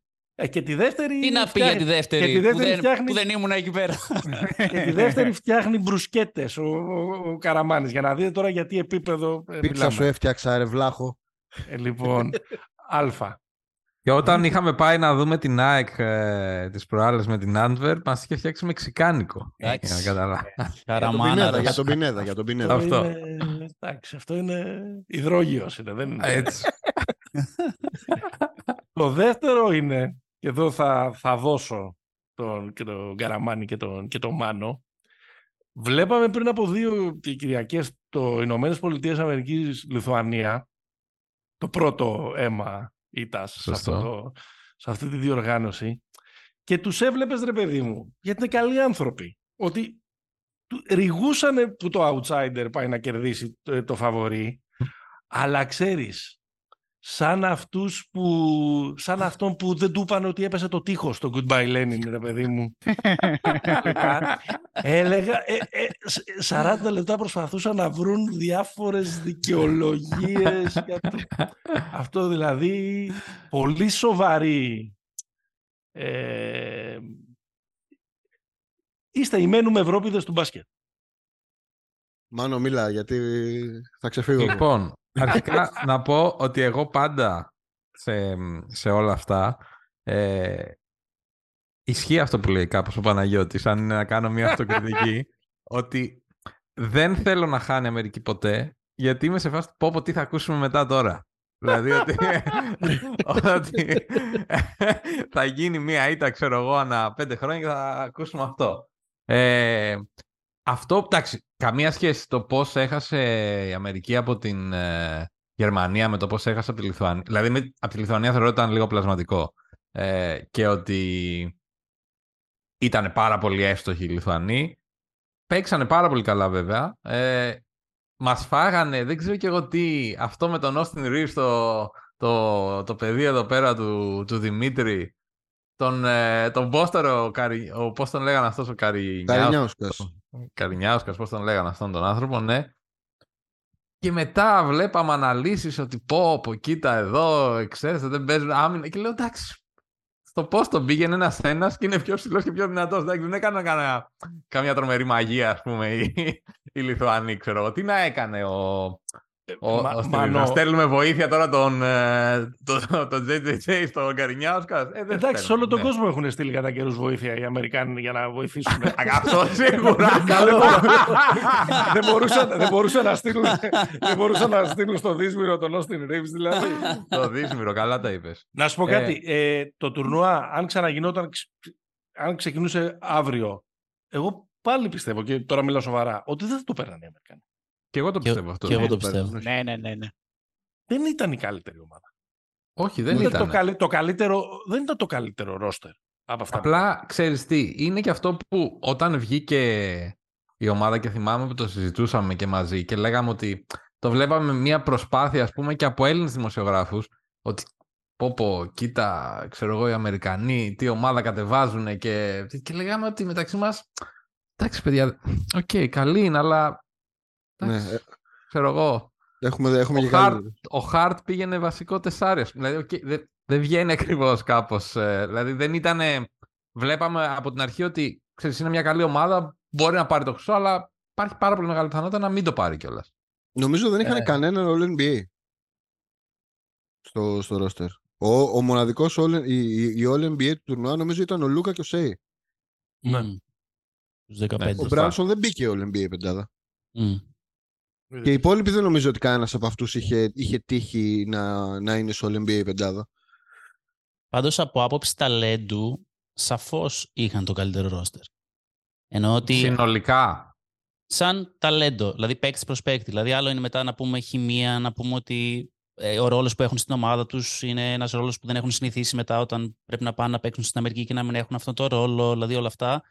Κάθε φορά που κατεβάζει η ομάδα η Αμερική, ο λόγος που γίνεται ενδιαφέρον το παιχνίδι είναι ακριβώς γι' αυτόν. Γιατί είναι 15 που μόλις βρέθηκαν, γιατί Ναι. παίζουν διαφορετικά στις ομάδες τους, έρχονται να παίξουν ένα διαφορετικό μπάσκετ σε κάποια πράγματα από αυτό που έχουν συνηθίσει και αυτό το κάνει ενδιαφέρον και το κάνει derby. Δηλαδή, πάντα διαχρονικά όταν δεν ήταν η καλή, καλή ομάδα τους, ε, δηλαδή και η ομάδα που έχανε με τον Duncan, με, δηλαδή χάνουν αυτές οι ομάδες για τους λόγους που ξέρουμε, για, ξέρουμε τον λόγο για τον, για τον οποίο Κοίτα, χάνουν. ακόμα και οι καλοί καλοί, δηλαδή για να γυρίσουμε στη- στους Ολυμπιακούς, οι- που δεν ήταν ακριβώς οι καλοί καλοί, αλλά ήταν μια ομάδα με τον Durant, τον Tatum, τον Αντεμπάγιο, δηλαδή Το Ε, Λίλαρντ, ναι, παιδιά, ναι, ναι. τι δεν Ο ήταν Lillard, καλή. χάσε Είχε το Lillard Booker. και Durant. το- χάσαν από τη Οκ. Γαλλία. Ε, Δηλαδή, μπαμ πρεμιέρα, χάνουν από τη Γαλλία και στον τελικό νίκησαν τη Γαλλία, όχι ακριβώς, ε, ε, ε, πώς το λένε, δεν τους βγήκε από τη μύτη, αλλά δεν κάναν και, δεν κάναν και παρέλαση, που σημαίνει... Εντάξει, 87-82 κέρδισαν στο τελικό. Δηλαδή, Ναι, ναι, ναι. εντάξει. Μεγάλος Η Redeem- Ρόντι, τους Ακόμα κράτησε και κάτω. η, η Redeem Team που ήταν όλα ντοκιμαντέρ και τα λοιπά, εντάξει, ο τελικός ήταν ματσάρα, ξέρω εγώ. Δεν Ναι, είναι... η Γερ- ε, η- εγώ γι' αυτό δεν αγοράζω αυτή την κουβέντα με το ποιου θα κατεβάσουν το 2024 και θα γίνει Εντάξει, ο πόλεμο των έχει άστρων διαφορά, Σαφέστατα θα έχει διαφορά. αλλά και όχι ότι αυτό σαφέστατα- σημαίνει ότι το Και πήραν. σαφέστατα θα είναι μια πάρα πολύ μεγάλη έκπληξη αν κατέβουν όλοι αυτοί που συζητάμε Ναι. το να το χάσουν. Δεν το... Προφανώς. Αλλά ακόμα και το 2010, όταν ε, φτιάχτηκε η ομάδα για μελλοντικά ε, ντοκιμαντέρ, χρειάστηκε να γίνει το Οχτώ. καλύτερο παιχνίδι μπάσκετ. Ε, Οχτώ. 8, συγγνώμη. Χρειάστηκε να γίνει το καλύτερο παιχνίδι μπάσκετ στην ιστορία για να, κερδί- για να πάρουν Ναι, το ναι. χρυσό. Δεν Ναι. είναι 1992 γιατί πράγματι είναι Ναι. Παγκόσμιο και νο- πλέον το και έχει επίπεδο σε γίνει- κάποιες ομάδες. Και προχωράει. νομίζω ότι η φετινή τους ομάδα δεν είναι από τις χειρότερες που έχουν κατεβάσει. Σαν άθροισμα ταλέντου συμφωνώ απόλυτα με τον Δομήνικο ότι, είναι- ότι είναι η καλύτερη από όλους. Δηλαδή έχουν κατεβάσει πραγματικά χειρότερα ρόστερ. Το ρόστερ Του 19. Το ρόστερ του 19 είναι χειρότερο και αν πάμε και στους και γυρίσουμε πολύ παλιά, το ρόστερ της Ιντιανάπολης ήταν σίγουρα χειρότερο. Ναι, ναι, ναι. Ε, Ναι, ναι. Πιθανότατα και το ρόστερ του... Μ, εντάξει, το 2004 όχι. Είχε... Αλλά άντε τώρα να συνονιθείς με τον Άιβερσον τώρα. Και... Αυτό. Ναι. Όχι, είχε Duncan, είχε εντάξει, είχε, Ναι. είχε, είχε πράγματα. Μάλιστα. Άρα Αποτύχαμε, τι θες να το πούμε; μαύρο κουτί, το μαύρο κουτί. Το μαύρο κουτί είναι πρώτον, ε, η δικιά μου γνώμη είναι ότι, και αυτή είναι μια συζήτηση γενικότερη, το ότι δεν είμαστε στην εποχή του small ball πια.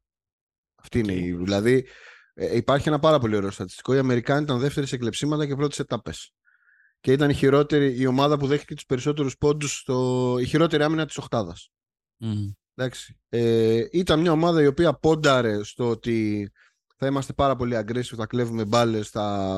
ό- όλο αυτό το πράγμα. Δεν ήταν εξοπλισμένη για να αμυνθεί απέναντι σε κορμιά τα οποία δεν είναι μόνο ότι α, στην Ευρώπη έχουμε κορμιά εκεί δε... Ο Γιώκητς ήταν ο MVP, δηλαδή ο παίχτης με, τις- με τα περισσότερα post actions μαζί με τον Embiid στη φετινή σεζόν. Ε, δεν, εγώ ε, ένα, ένας αστερίσκος εδώ. Εδώ δεν δέχομαι ότι η, το φάρμακος σε όλο αυτό ήταν ο Walker Kessler. Αλλά, Ε, ναι, τώρα μωρέ. αλλά γενικώς ήταν μια ομάδα που η οποία κα- κατά την άποψή μου ήταν, δεν ήταν εξοπλισμένη για προφανή ερωτήματα. Δηλαδή το ότι θα συναντούσαν τον Βαλαντσιούνα, το ότι θα συναντούσαν πιθανά τον Κομπέρ, λέω εγώ τώρα, όχι τον, ε, τον Μιλουτίνοφ. Ε, Καλά, δεν το- συναντήσανε εκεί που θα γελάγαμε ακόμα περισσότερο, που δεν συναντήσανε τον, ε, τον, ε, τον Βίλι. Ναι, ναι, όντως. Δηλαδή και, ο, και οι Μαυροβούνοι τους ζορίσαν. Δηλαδή τους, τους ζορίσανε όχι με κάτι που ήταν ε, ε, δύσκολο να το δεις. Μμ. Ε, για παράδειγμα στην προηγούμενη και δεν είναι ότι οκ, ναι, ο Τζάρετ Άλεν ήταν η μόνη επιλογή η οποία πιθανότατα θα ήταν ε, ίσως λίγο πιο κατάλληλη στο 5 Και ο- μπλα μπλα και ο μπλα. Μόμπλεϊ, ρε. Γιατί, γιατί, δεν, γιατί το, τον, ε, Δεν τον, είναι τον, πέντε τον ο κόβεις Mobley. το Μόμπλεϊ. Δεν είναι, Ε, δεν νομίζω είναι ότι πέντε. έχουμε ακόμα, έχουμε ακόμα καιρό. Με Ε, βάση, συγγνώμη, ένα λεπτάκι μόνο. Με βάση αυτά που λες, πες και γιατί δεν θεωρείς ότι πιθανώς είναι ορθολογικό ο Walker Kessler να έπαιζε περισσότερο. Απλά επειδή δεν είναι τόσο καλός παίκτης για να το κάνει. Ναι, δεν νομι- νομίζω θα τον, θα τον, θα τον κοροϊδεύανε. Δηλαδή θα, τον, θα τον σημαδεύανε, θα τον έβγαζε ο Σρέντερ έξω. Δηλαδή νομίζω ότι είχαν μηχανισμούς οι άλλοι να τον απενεργοποιήσουν. Δεν είναι δηλαδή. δε- είναι πολύ καλός παίχτης, ενώ στα χαρακτηριστικά που δίνει, αλλά δεν είναι ο Γκομπέρ. Έτσι, Ναι, δηλαδή. δεν είναι ο Ε, Gobert. ε, Εγώ νομίζω και γιατί Ένα- με και ένα- κανέναν και ένα τρόπο τελευταίο. δεν θα μπορούσε να τους ακολουθήσει στην επίθεση. Ναι, οκ. Ε, ε, ένα, ε, και ένα τελευταίο. Ο Μένεγος είχε πει, νομίζω το έχει πει και στα δύο προηγούμενα ε, επεισόδια, για, το, για τον Τζάρεν Τζάκσον. Ότι ο Τζάρεν Τζάκσον δεν ήταν καλός Μάλλον τα χαρακτηριστικά που κάνουν τον Τζάρεν Τζάξον από τους καλύτερους αμυντικούς στον κόσμο, στο συγκεκριμένο τουρνουά Ναι, δεν μα δεν κάνανε με χρησιμεύσαν ιδιαίτερα. Γιατί maximize αλλού, το ταλέντο του, ας πούμε. Ναι, δεν, δεν, ο, ο Τζάρεν Τζάξον όταν, πρέ- όταν υπάρχει μια ομάδα που πρέπει να αμυνθεί στο post το, το Memphis ήταν ή ο Άνταμς ή ο Κλάρκ. Έτσι. Και αυτός ήταν, η- ήταν συνήθως η, η βοήθεια. Η Η βοήθεια. ομάδα η προηγούμενη των Ολυμπιακών Αγώνων, παιδιά, έχει τον Αντεμπάγιο. Ο Αντεμπάγιο δεν είναι στο boy του, στο boy του Τζάρεν Τζάξον, αλλά είναι πολύ πιο παραδοσιακός post defender Μμμ. αμυντικός θέσης από ότι είναι αμυντική βοήθεια όπως είναι ας πούμε ο Τζάρεν Τζάξον Ε- εκπληκτική. Ε, και αυτό νομίζω φάνηκε. Δηλαδή ακόμα και στα μάτς που οι, μάλλον και στα μάτς που χάσανε που ήταν πάρα πολύ εύστοχοι οι Λιθουανοί ή που βρήκαν όλα τα σουτ που ήθελαν οι Γερμανοί η τρύπα ήταν από μέσα πάντα. Είναι, ε, ε, ε, και, και αυτό νομίζω θα λυθεί με έναν τρόπο αν κατεβάσουν ένα ρόστερ ε, να σας πω κάτι, να, να πω κάτι ειρηνικό. πάνω, πάνω εδώ. Εγώ νομίζω ότι από όλους αυτούς που ήδη ακούγονται αυτές τις μέρες θα κατέβουν του χρόνου στο Παρίσι, Λεμπρόν, Στεφ, Κέβιν Ντουράν, Τζορτζ Μπούς, Ρόναλντ Ρίγκαν, όλοι όσοι θα, όσοι, όσοι θα έρθουν.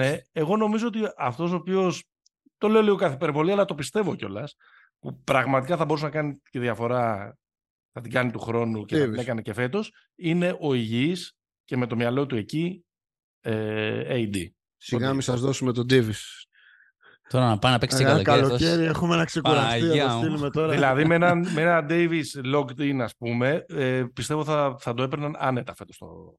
Άνετα, θα το έπαιρναν Μμ. πάντως φέτος. Ναι, μπορεί, Θα μπορεί, είχαν μπορεί. κάποιον να, να αμυνθεί στο κέντρο, ρε παιδιά. δηλαδή, Ναι, και που μπροστά δεν θα ήταν και άσχημος, οπότε που όλα να μαζί. μην μπορούν να τον κλειδώνουν όλοι οι υπόλοιποι. Ε, δηλαδή να μην βάζουν τους Βαλαντσιούνας four out, ένα συν, κλειδωμένος ο, ε, ο Τζάρεν Τζάξον Jr. καλάθι ή δημιουργία απ' έξω για να τα βάζουν οι άγραφοι Καρενιάουσκας κτλ. κτλ. Α- α- Αυτό έλειψε και, και σου, βέβαια σε κάνει λίγο να σκεφτείς ρε παιδί μου. Δηλαδή το ότι σχημάτισαν ένα τέτοιο ρόστερ είναι γιατί τα μέτρησαν λάθος ή γιατί επιμένουν να μην βλέπουν τι γίνεται ε, με τις άλλες ομάδες; Νομίζω Εγώ μπορεί να ήταν... Ε, α, πες, Μάνο, πες. Όχι, νομίζω ότι αρχικά ήταν μια προσπάθεια αυτή να, να βρούνε νέους παίκτες για, να, για τα επόμενα χρόνια. Νομίζω ότι αυτό ήταν ένας- ένας από τους στόχους ας πούμε, του Grand Hill και όλου του team εκεί πέρα που έφτιαχνε την ομάδα. Ότι να βρούμε κάποιους που θα πάνε του χρόνου στους Ολυμπιακούς μαζί με κάποιους άλλους πιο καλούς ε, και να δούμε πώς θα πάει. Το δεύτερο είναι ότι αυτό που λέγατε και τις προάλλες είναι ότι είναι ένα γεγονός ότι πλέον στην Αμερική ε, αν είσαι 7 footer και πάνω οκ ε, δεν, πώς το λένε, δεν, δεν θα δεν υπάρχει αυτό το τόσο το post, ε, το παιχνίδι στο post κλπ. Και θα προσπαθήσουν αν είσαι εξωφρενικά ταλαντούχος να Chet. σε κάνουν να, ε, Να σε κάνουν Ναι, Chet. να σε κάνουν Chet, αλλά και σε πιο κοντά. Δηλαδή, αν πάμε στον Durant, να πάμε και μετά, όλοι οι καλοί ψηλοί πλέον ξέρεις, κοιτάζουν το καλάθι και απειλούν. Ε, οπότε είναι ένα priority που έχουν γιατί έτσι, έτσι πήγαινε το παιχνίδι. Έτσι, και θεωρώ ότι αυτό το έχω ξαναπεί ότι γενικότερα και το NBA και το μπάσκετ είναι μια αγορά που είναι regulated μόνη της. Δηλαδή, τώρα δημιουργήθηκε ανάγκη και φτιάχναμε φτερά που ήταν δίμετροι και χειρίζονταν την μπάλα και σουτάραν και παίζαν άμυνα. Τώρα βλέπουμε ότι υπάρχει ο Γιώργης, υπάρχει ο Embiid, υπάρχει, ξέρω εγώ, υπάρχουν άλλοι. Ε, θα αρχίσει να γυρίζει λίγο αυτό. Σε Ναι. κάποια φάση θα αρχίσουν να βγαίνουν ξανά λίγο ψηλοί. Και μετά θα το πάμε, ξέρω εγώ, πάλι ξέρω, εγώ, στους τέρμα Δεν ξέρω και εγώ τι. Ξέρεις, κάπως αυτή η αγορά θα γίνει regulated μόνη της. Οπότε, τώρα, γεγονός είναι Το, ότι... το, αόρατο, το αόρατο χέρι. Μπράβο. Δηλαδή, ο πιο FIBA παίκτη, ας πούμε, ψηλός των Αμερικανών, ο οποίος την τελευταία φορά που ήρθε δεν ήταν και καλός, ήταν, είναι ο Μπρουκ Λόπεζ. Έτσι. Δηλαδή- Αυτή φορά ήταν ε, ταξιδιώτης χωρίς, ε, χωρίς όνομα. Αυτό, αλλά ο Μπρουκ Λόπεζ είναι τα μαμ. Γιατί είναι, Μμ. μπορεί να είναι τρομερός στο post-game, μπορεί να σουτάρει, μπορεί να παίξει άμυνα κοντά στο καλάθι, δεν τον Είναι σπρώχνει. Γιάννης, δεν- Γιάννης Μπορούσης. Ε, με Μπράβο. δύο λόγια. Έτσι. Ναι. Ναι, Απλά δεν είναι από την καρδίτσα. ναι. Πάντως, Ε, εντάξει, ε, ε, μπορεί να είναι και θέμα logistics, ρε παιδί μου, σε, μια, σε ένα βαθμό. Δηλαδή, η ομάδα που κατέβασαν, θέλω να πω.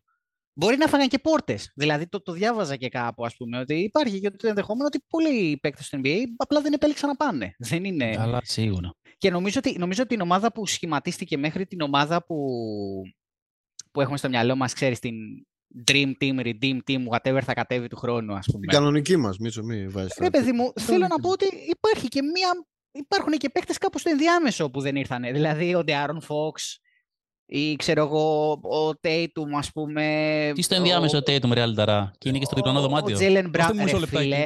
Ε, πού, πού έχει, τι έχει κάνει ο Tatum με την Εθνική Αμερικής; Χρυσό πήρε. Ε, καλά τώρα, εντάξει, πήρα ένα χρυσό. Θέλω να πω, ρε παιδί μου, εντάξει, ο Τζε- ωραία, ο- ή ο Τζέιλεν Μπράουν ή ο...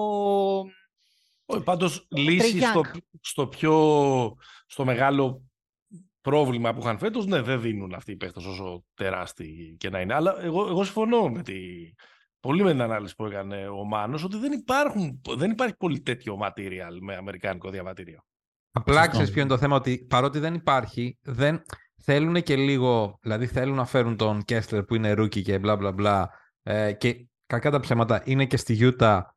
Οπότε δεν θα Εντάξει, γκρινιάξει παιδιά, ο- κανένας. Θέλω να Ο πω. Κέσλερ τώρα άμα- επειδή είναι λευκός είχε θέση τώρα σε αυτή την ομάδα. Σωστό Sorry κι που είμαι αυτό. συνωμοσιολόγος, Σωστό αλλά... και αυτό. Ε, αλλά ας πούμε να σου πω κάτι. Ο Λούνεϊ, άμα ήταν σε αυτήν την ομάδα, θα ήταν τα μαμ. Θα ήταν οκ. μια χαρά. Μμ. Ε, Ναι, αλλά εκεί Υπά- ήταν, γιατί δεν τον πήραν, λάθος. Λάθος. Ο Draymond Green θα μπορούσε να είναι σε αυτήν την ομάδα, ας πούμε, και να παίζει ψηλός, σαν και πιο small ball. Αλλά αυτός δεν θα πιο ψινόταν ψηλός, φέτος, ψηλός. νομίζω. Αλλά ναι. Ε, μετά είναι αυτό, εντάξει. Τζάρετ Allen που λέει ο, ο Μίτσος. Ναι, δεν, δεν υπάρχουν. Mason Plumlee, μεγάλος λευκός. Τελευταία φορά δεν πήγε πολύ καλά, Παναγία βέβαια. μου. Αλλά ναι, δεν ναι, με, υπάρχουν. Μάι- με Miles Turner επίσης στην Κίνα δεν είναι ότι σκίσαμε. Ε, ο Miles Ναι. Turner σαν πρότυπο είναι κοντά στο Darren Βέβαια Jackson. κολλάει. Ναι. Σαν πρότυπο, όχι σαν, σαν αξία. Λοιπόν, Εντάξει. κρατάω μια φράση από την ανάλυση πριν του Μάνου, θα την έκοβα δηλαδή, άμα κόβαμε. ε, εκεί που είπε το NBA και το μπάσκετ και τα διαχώρισε. Μ' άρεσε. Όχι, ήταν ε, Σε το τι NBA text. και το, και το Και πήγα το πιο μπάσκετ. γενικά. το μπάσκετ γενικότερα. να πούμε σε αυτό το κομμά- σημείο, αφού μιλάμε για να προσπαθήσω πάλι να, από την πλευρά των NBA-κων, ε, ότι δεν είναι η Εθνική Αμερικής πλέον το NBA. Αυτό είναι η μεγάλη διαφορά. Δηλαδή, λέγαμε ότι Μμ. α, αυτό στα 90s που δεν έπαιζε, παίζανε πέντε Ευρωπαίοι όλοι και όλοι και τους είχαν και σε υποτιμημένο ρόλο και έλεγες ότι αυτό που είναι το NBA, αυτό είναι οι Αμερικάνοι. Και όλοι οι υπόλοιποι είμαστε και παίζουμε στην Ευρώπη. Δηλαδή τώρα άμα δούμε τα ρόστερ, το τρόπο που παίζουν, τα κορμιά τους, τα αστέρια τους που συνήθως παίζουν εκεί πέρα στις περισσότερες ομάδες, ε, νομίζω ότι είναι προφανές ας πούμε ε, και που βρίσκεται προφανώς το περισσότερο ταλέντο και εντάξει μετά το θέμα μπάσκετ είναι αυτό που λέω ότι δεν είναι NBA μπάσκετ ή Ευρώπης μπάσκετ, είναι το σύγχρονο μπάσκετ που μπορεί να παιχθεί είτε με το elite ταλέντο είτε με λιγότερο elite ταλέντο. Και παίζουν ρόλο και τα εργαλεία. Δηλαδή, το ότι δεν υπάρχει post-game στην Αμερική αυτή τη στιγμή στο NBA, ξέρω εγώ, είναι μύθος. Προφανώς και Μμ. υπάρχει. Να Απλά το παίζουν αυτοί που μπορούν να το παίξουν. Ναι. Το να... Δηλαδή, άμα δεις ομάδες που έχουν παίκτες που μπορούν να παίξουν στο post, προφανώς ότι πάνε στο post. Και όχι απαραίτητα συνέχεια. πεντάρια. Ναι, όχι Ναι. απαραίτητα πεντάρια. Εδώ και Ο ο Smart Butler post, έπαιζε, ξέρω ο εγώ. LeBron παίζει post. Με πολύ Δηλαδή, καλό ποσοστό, μάνο μου. Με πολύ καλό ποσοστό.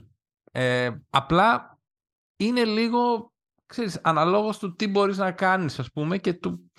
είναι πολύ σημαντικό το ότι οι Nuggets, ας πούμε, πήραν το πρωτάθλημα φέτος. Γιατί νομίζω ότι παίζει ρόλο στο ότι, α, κοίτα, το, οι Warriors, ξέρω εγώ, ήταν έτσι. Οπότε πλέον, παιδιά, το μοντέλο γίνεται κάπως έτσι, θα παίζουμε έτσι. Copycat Τώρα league. βλέπεις ότι υπάρχει κι άλλος δρόμος. Και οπότε Ναι. περισσότεροι μπορεί να πάνε προς αυτό το δρόμο. Οπότε είναι λίγο, νομίζω ότι σημείο των καιρών. Ε, Αλλάζει. τοποθέτηση Bill Clinton, τον Blair ήταν αυτή. Ήταν λίγο τρί- τρίτος Όχι, αγόρι μου. δρόμος. Αυτή λίγο... Τζον Κέννεντι ήταν. Τζον Ναι, Κέννεντι. ναι, ναι. Όραμα. Όραμα. Ναι, Μη ναι, ναι. ρωτάς τι... πώς το Ich, ich, λένε. ich bin ein post-up player.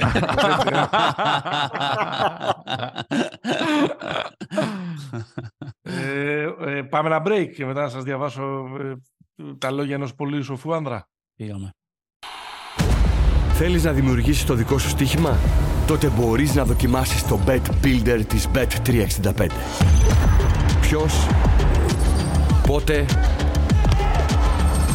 ποιο, πόσα. Η απόφαση είναι δική σου. Το στοίχημα είναι δικό σου. Μπορείς να κατεβάσεις την εφαρμογή της Bet365 για να δεις γιατί είναι το αγαπημένο όνομα διαδικτυακού στοιχήματος στον κόσμο. Λοιπόν, ε, συνεχίζουμε, δεν θα αλλάξω ε, κλίμα, έτσι τώρα σε αυτή τη κουβέντα εδώ ε, σας απολαμβάνω που σκαλίζετε και το μαύρο κουτί της ε, αποτυχίας της ε, Team USA. Έγραψαν σε τείχο που λένε. Final thoughts για την ιστορική ημέρα. Καλά δεν τρέπεσαι τώρα. Δεν έχει Όχ. κλείσει καμία ψαλίδα ανάμεσα στο NBA και την Ευρώπη. Οι καλύτεροι όλων των knockout αγώνων ήταν παίκτες του NBA. Αυτό όμως που έχει τελειώσει οριστικά είναι η μαλακία των Αμερικάνων ότι το ταλέντο αρκεί για να νικήσει τη μέθοδο. Και αυτό μπορεί να μας το επιβεβαιώσει η Γερμανία σήμερα, αλλά καλύτερα από όλους το είχε δείξει η Γαλλία στους Ολυμπιακούς. Και εκεί ήταν ο Ντουράντ. Παρότι εκεί ήταν ο Ντουράντ. Οι ομάδες μιας κρίσης θα έχουν πάντα μειονέκτημα απέναντι σε λιγότερο ταλαντούχες, αλλά παιγμένε. Προφανώς οι ΗΠΑ δεν κατεβάζουν την ίδια ομάδα σε κάθε διοργάνωση, αλλά οι ομάδες τους από το 8 μέχρι το 16 είχαν κοινούς παρονομαστές. Οι ομάδες του 19 και του 23 δεν έχουν ούτε έναν. Το ίδιο ισχύει για τον Καναδά, αλλά αυτή είναι στην αρχή. Το άλλο στοιχείο είναι ότι το μπάσκετ είναι ολοζώντανος οργανισμός. Η μέθοδος συνεχίζει να ποικίλει. Έχουμε ένα άθλημα που παντού ανεβαίνουν οι κατοχές, το τρίποντο και η εξουσία των γκαρντ. Την ίδια ώρα που επίσης παντού επιστρέφουν οι ψηλοί. Οι καλοί προπονητές μπορούν να διαχειριστούν αυτή την αντινομία. Ο Σπόλστρα έφτιαξε ένα Μαϊάμι που, χω- που δημιουργούσε από χαμηλά με τον Αντεμπάγιο των 2-06. Ο Πέσιτς χωρίς Μίλος ή Μίσιτς δεν βαραίνει το βασικό του χειριστή, αλλά επιστρατεύει όλο το κόλπο της Μόσιον για να δημιουργεί. Αντίστοιχο με το Σέρβο, θα τελειώσει σε λίγο, παιδιά, υπομονή. Κινήθηκε και ο Μπάνκι με τη Λετωνία και ο Μασβίκ με, με τη Λιθουανία. Αντίθετα, ο Χέρμπερτ είναι ο καλύτερα εξοπλισμένος από όλους. Δεν υπάρχει ερώτημα που θα τεθεί σε γήπεδο μπάσκετ το 2023 που να μην μπορεί να απαντηθεί από το ρόστερ της Γερμανίας. Και έτσι, full circle, φτάνουμε στις ΗΠΑ και το αρχικό tweet. Οι Αμερικάνοι ξέρουν καλύτερα από όλους την εξέλιξη του μπάσκετ, γιατί αυτοί την ορίζουν. Όμως επέλεξαν το small ball ως βασική ιδέα όταν αυτό είναι πλέον παροχημένο. Εκτίμησαν ότι μέσω του ρυθμού θα επιβληθούν. Όμως αυτός ο ρυθμός δεν είναι ξένος για κανέναν πια που παίζει μπάσκετ σε υψηλό επίπεδο. Και έτσι έκαναν δύο ήττες τρώγοντας 110 και 113 και 127 μετά. Στο μπάσκετ τους έγραψαν πολλοί λες και επαναλήφθηκε το 2006. Όμως δεν είναι πια το μπα... Όχι, δεν είναι το μπάσκετ τους. Έτσι είναι το μπάσκετ πια σκέτο. Τώρα βα- βαριέμαι να διαβάσω τα δύο ε, τελευταία, αλλά θα το αφήσω αυτό. Έτσι είναι το μπάσκετ σκέτο. Δημήτρης Καραμάνης πριν από τρεις μέρες στο Twitter, ο πιο hot λογαριασμός του ελληνικού Twitter, έτσι. Να τα λέμε. Πάντα. Αυτά, σε μια κατάθεση ε, ψυχής. Ε, ε, εγώ, εγώ γενικά να πω ότι συμφωνώ. Και επίσης έχει, Ούτε πάρα τις πολλά τελείες πράγματα- δεν αλλάζουμε. πράγμα, έχει πάρα πολλά πράγματα να, να πιαστούμε και να, Τα είπαμε και όλα. να συζητήσουμε. Ναι. Τα είπαμε όλα. Ό- Ό,τι λέγαμε πριν, αυτά Ήταν που σαν, λέγαμε. σαν μια ωραία σύνοψη. Επίσης ήταν μια ωραία εμπειρία για μένα. Τον ακούω Μένεκο να παγγέλει καραμάνι. ναι, ναι, ναι, ναι. Ε, μιλάμε Φωνάξαμε τον για... κόσμο για να κάνει τέτοια πράγματα. ναι, ναι, ήταν φοβερό. Όχι, ε, ε, μ' αρέσει πάρα πολύ έτσι όπως το γυρίζει φυσικά στο τέλος για να δικαιώσει τις θέσεις του.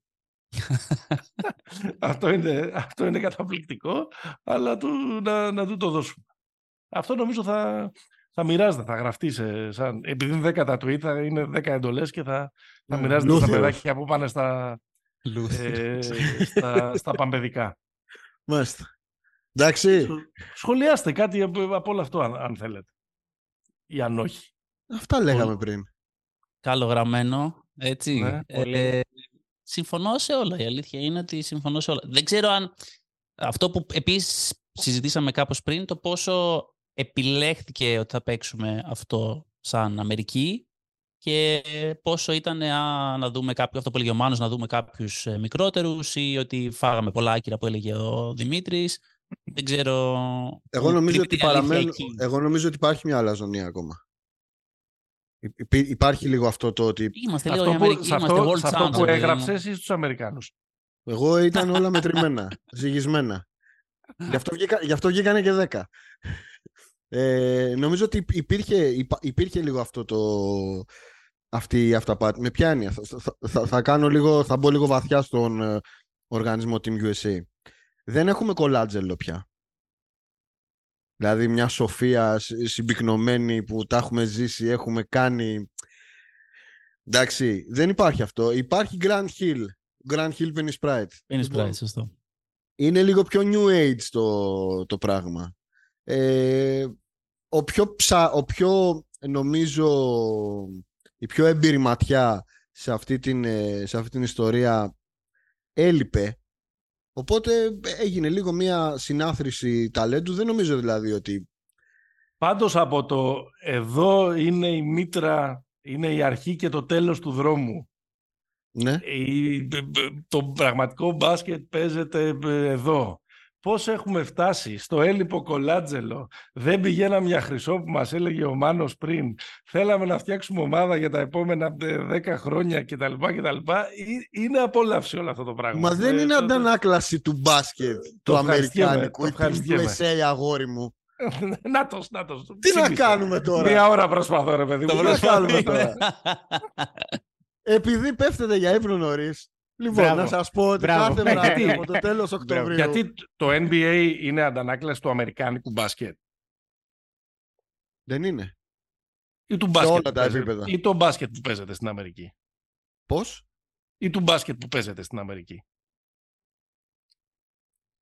Γιατί Τα υπάρχει τελευταία- διαφορά ανάμεσα σε Ε, αυτό. υπάρχει διαφορά. Πώς δεν υπάρχει διαφορά; Τι είναι το καλύτερο- αμερικάνικο όταν, ο, μπάσκετ. καλ- ο- ο- όταν ο καλύτερος παίκτης στον κόσμο είναι ο Γιώκητς, ο Ντόνσιτς ή ο Γιάννης, υπάρχει ίσως διαφορά. Και αν δεν πες ο Γιάννης είναι δημιούργημα ε, εκεί. Η ομάδα του Γιώκητς Μμμ. ε, δεν έχει μ, στοιχεία του αμερικάνικου τρόπου θεωρείς; Φυσικά. Αλλά; Φυσικά. τι, Αλλά δεν τι νομίζω ότι είναι είναι ακριβώς. γιουγκοπλάστικα; Δεν νομίζω ότι είναι ακριβώς το NBA.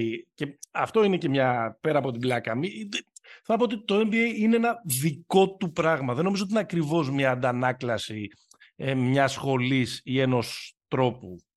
Νομίζω ότι είναι ε, η έκφραση ενός ε, πράγματος, μιας τεράστιας αγοράς, η οποία μοιραία, ακριβώς επειδή είναι τεράστια αγορά, δεν μπορεί, να, την α- δεν μπορεί τίποτα να την ανταγωνιστεί, θα συγκεντρώνει πάντα εκεί το καλύτερο ταλέντο από όλο, το, από όλο τον, ε, τον κόσμο. Προφανώς όλες οι καινούργιες ιδέες και όλη η εξέλιξη ε, θα ξεπηδά από εκεί, αλλά και ο τρόπος με τον οποίο παίζεται το μπάσκετ εκεί, και το βλέπουμε όλο αυτό, θα εξυπηρετεί το τι, αυτή την τεράστια αγορά. Θα εξυπηρετεί και το βλέπουμε πάρα πολύ τα τελευταία 10-15 χρόνια. Την ανάγκη να υπάρχουν πάρα πολύ μεγάλα νούμερα, την ανάγκη να μεγαλώνει το προϊόν και να πηγαίνει και στην τελευταία, ε, ε, πλε- και στην τελευταία γωνιά της γης κτλ. κτλ. Δηλαδή θέλω να πω ότι θα, αυτό που παίζεται εκεί υπερβαίνει λίγο το μπασκετικό κριτήριο. Τώρα μπορεί να το φιλοσοφήσαμε πάρα πολύ, αλλά ε, εγώ πάντα έχω αυτή την αίσθηση ότι θα εξυπηρετεί πάντα τους κανόνες του θεάματος και λιγότερο του, ε, του, του αθλήματος. Ότι τι, ότι οι ιερείς, ας πούμε, του αθλήματος ε, δεν, ε, δεν θα Όχι. ευλογάνε, ας πούμε, τι; Όχι ρε παιδί μου, ε, το, ότι το NBA έχει πάρει μια στροφή, καλός ή κακός, ε, για να γίνει πιο ελκυστικό σε πολύ περισσότερους ανθρώπους από τους μίστες και τους ρέκτες και τα λοιπά. Έχει πάρει τη στροφή που έχει πάρει προκειμένου ε, να, να, να, να, να, να είναι video game. Να, να, να είναι οι παίχτες οι οποίοι θα κατεβαίνουν εκεί πέρα και θα, και θα, κάνουν, και θα έχουν 35 πόντους μέσω όρο, οι παίχτες οι οποίοι θα μπορούν να κάνουν κάθε βράδυ ε, ε, triple-double, οι παίχτες οι οποίοι θα μπορούν να αποτελούν προσωπικά είδωλα για τους ανθρώπους οι οποίοι βλέπουν highlights. Δεν το λέω κατά ανάγκη αυτό. Ε, δεν Αυτό το έχει λέω- να κάνει πιο πολύ δεν έτσι το όπως λέω το για να λες, μειώσω. με αυτό το οποίο συμβαίνει στους κανόνες για άμυνα ας πούμε Προφανώς. τα τελευταία Δεν- δεν έχει χρόνια. να κάνει. Δεν πάρθηκε μια στρατηγική απόφαση ε, να σταματήσουμε να βάζουμε τρικλοποδιές και να περιορίζουμε το, το ταλέντο. Ναι, Ναι, σίγουρα και, πάρθηκε και παραπάνω αυτή η από απόφαση. τρικλοποδιές εννοώ ότι Να- να δεν μπορείς- μεγαλώσουμε- δεν μπορείς να πολύ αγγίξεις τον αντίπαλο ας πούμε, το Να, οποίο έχει μεγαλώ, βάλει. να, να αυξήσουμε το ρυθμό που μοιραία αύξησε τα stats και τα, και τα κατορθώματα. Ναι, ναι, όχι αυτό ισχύει. Ναι, απλά σε κάποια φάση αυτό ε, νομίζω ότι ήταν αναπόφευκτο ότι θα γίνει. Μμμ, γιατί μμμ. κάποια πράγματα. δε- σε κάποια φάση απλά αντιληφθήκαμε ότι ξέρεις, αν γίνει αυτό, τότε πάει καλά. Δηλαδή αυτό που έλεγε ο Νταντώνης στο podcast του Ben Taylor στο Thinking Basketball είναι ότι σε κάποια φάση, παιδιά, ναι, καταλάβαμε ότι α, αν τραβήξω πιο έξω ας πούμε, τους παίκτες και μπορούν να στάρουν από εκεί, τότε θα είναι πιο εύκολη η επίθεση, γιατί άμυνα θα είναι πιο δύσκολο να παιχτει Ε, οπότε ήταν μια κατεύθυνση που πήγε. Προφανώς όλο αυτό με το freedom of movement και όλες αυτές, ε, όλοι αυτοί οι κανόνες ας πούμε, και το πώς το προσεγγίζουν την άμυνα το έχει εξελίξει σε τέτοιο βαθμό ώστε πλέον να είναι σχεδόν αδύνατο να μπορείς να παίξεις αποτελεσματική άμυνα. Ε, αδύνατον. Δεν είναι αδύνατον. Απλά Δεν είναι είναι αδύνατον, πολύ ναι. πιο δύσκολο. Ε, ο- σε σχέση με το παρελθόν που του τραβούσε τη φανέλα, τον πήγαινες βόλτα, τον κλώτσαγε, τον έβαζες το πόδι από κάτω κλπ.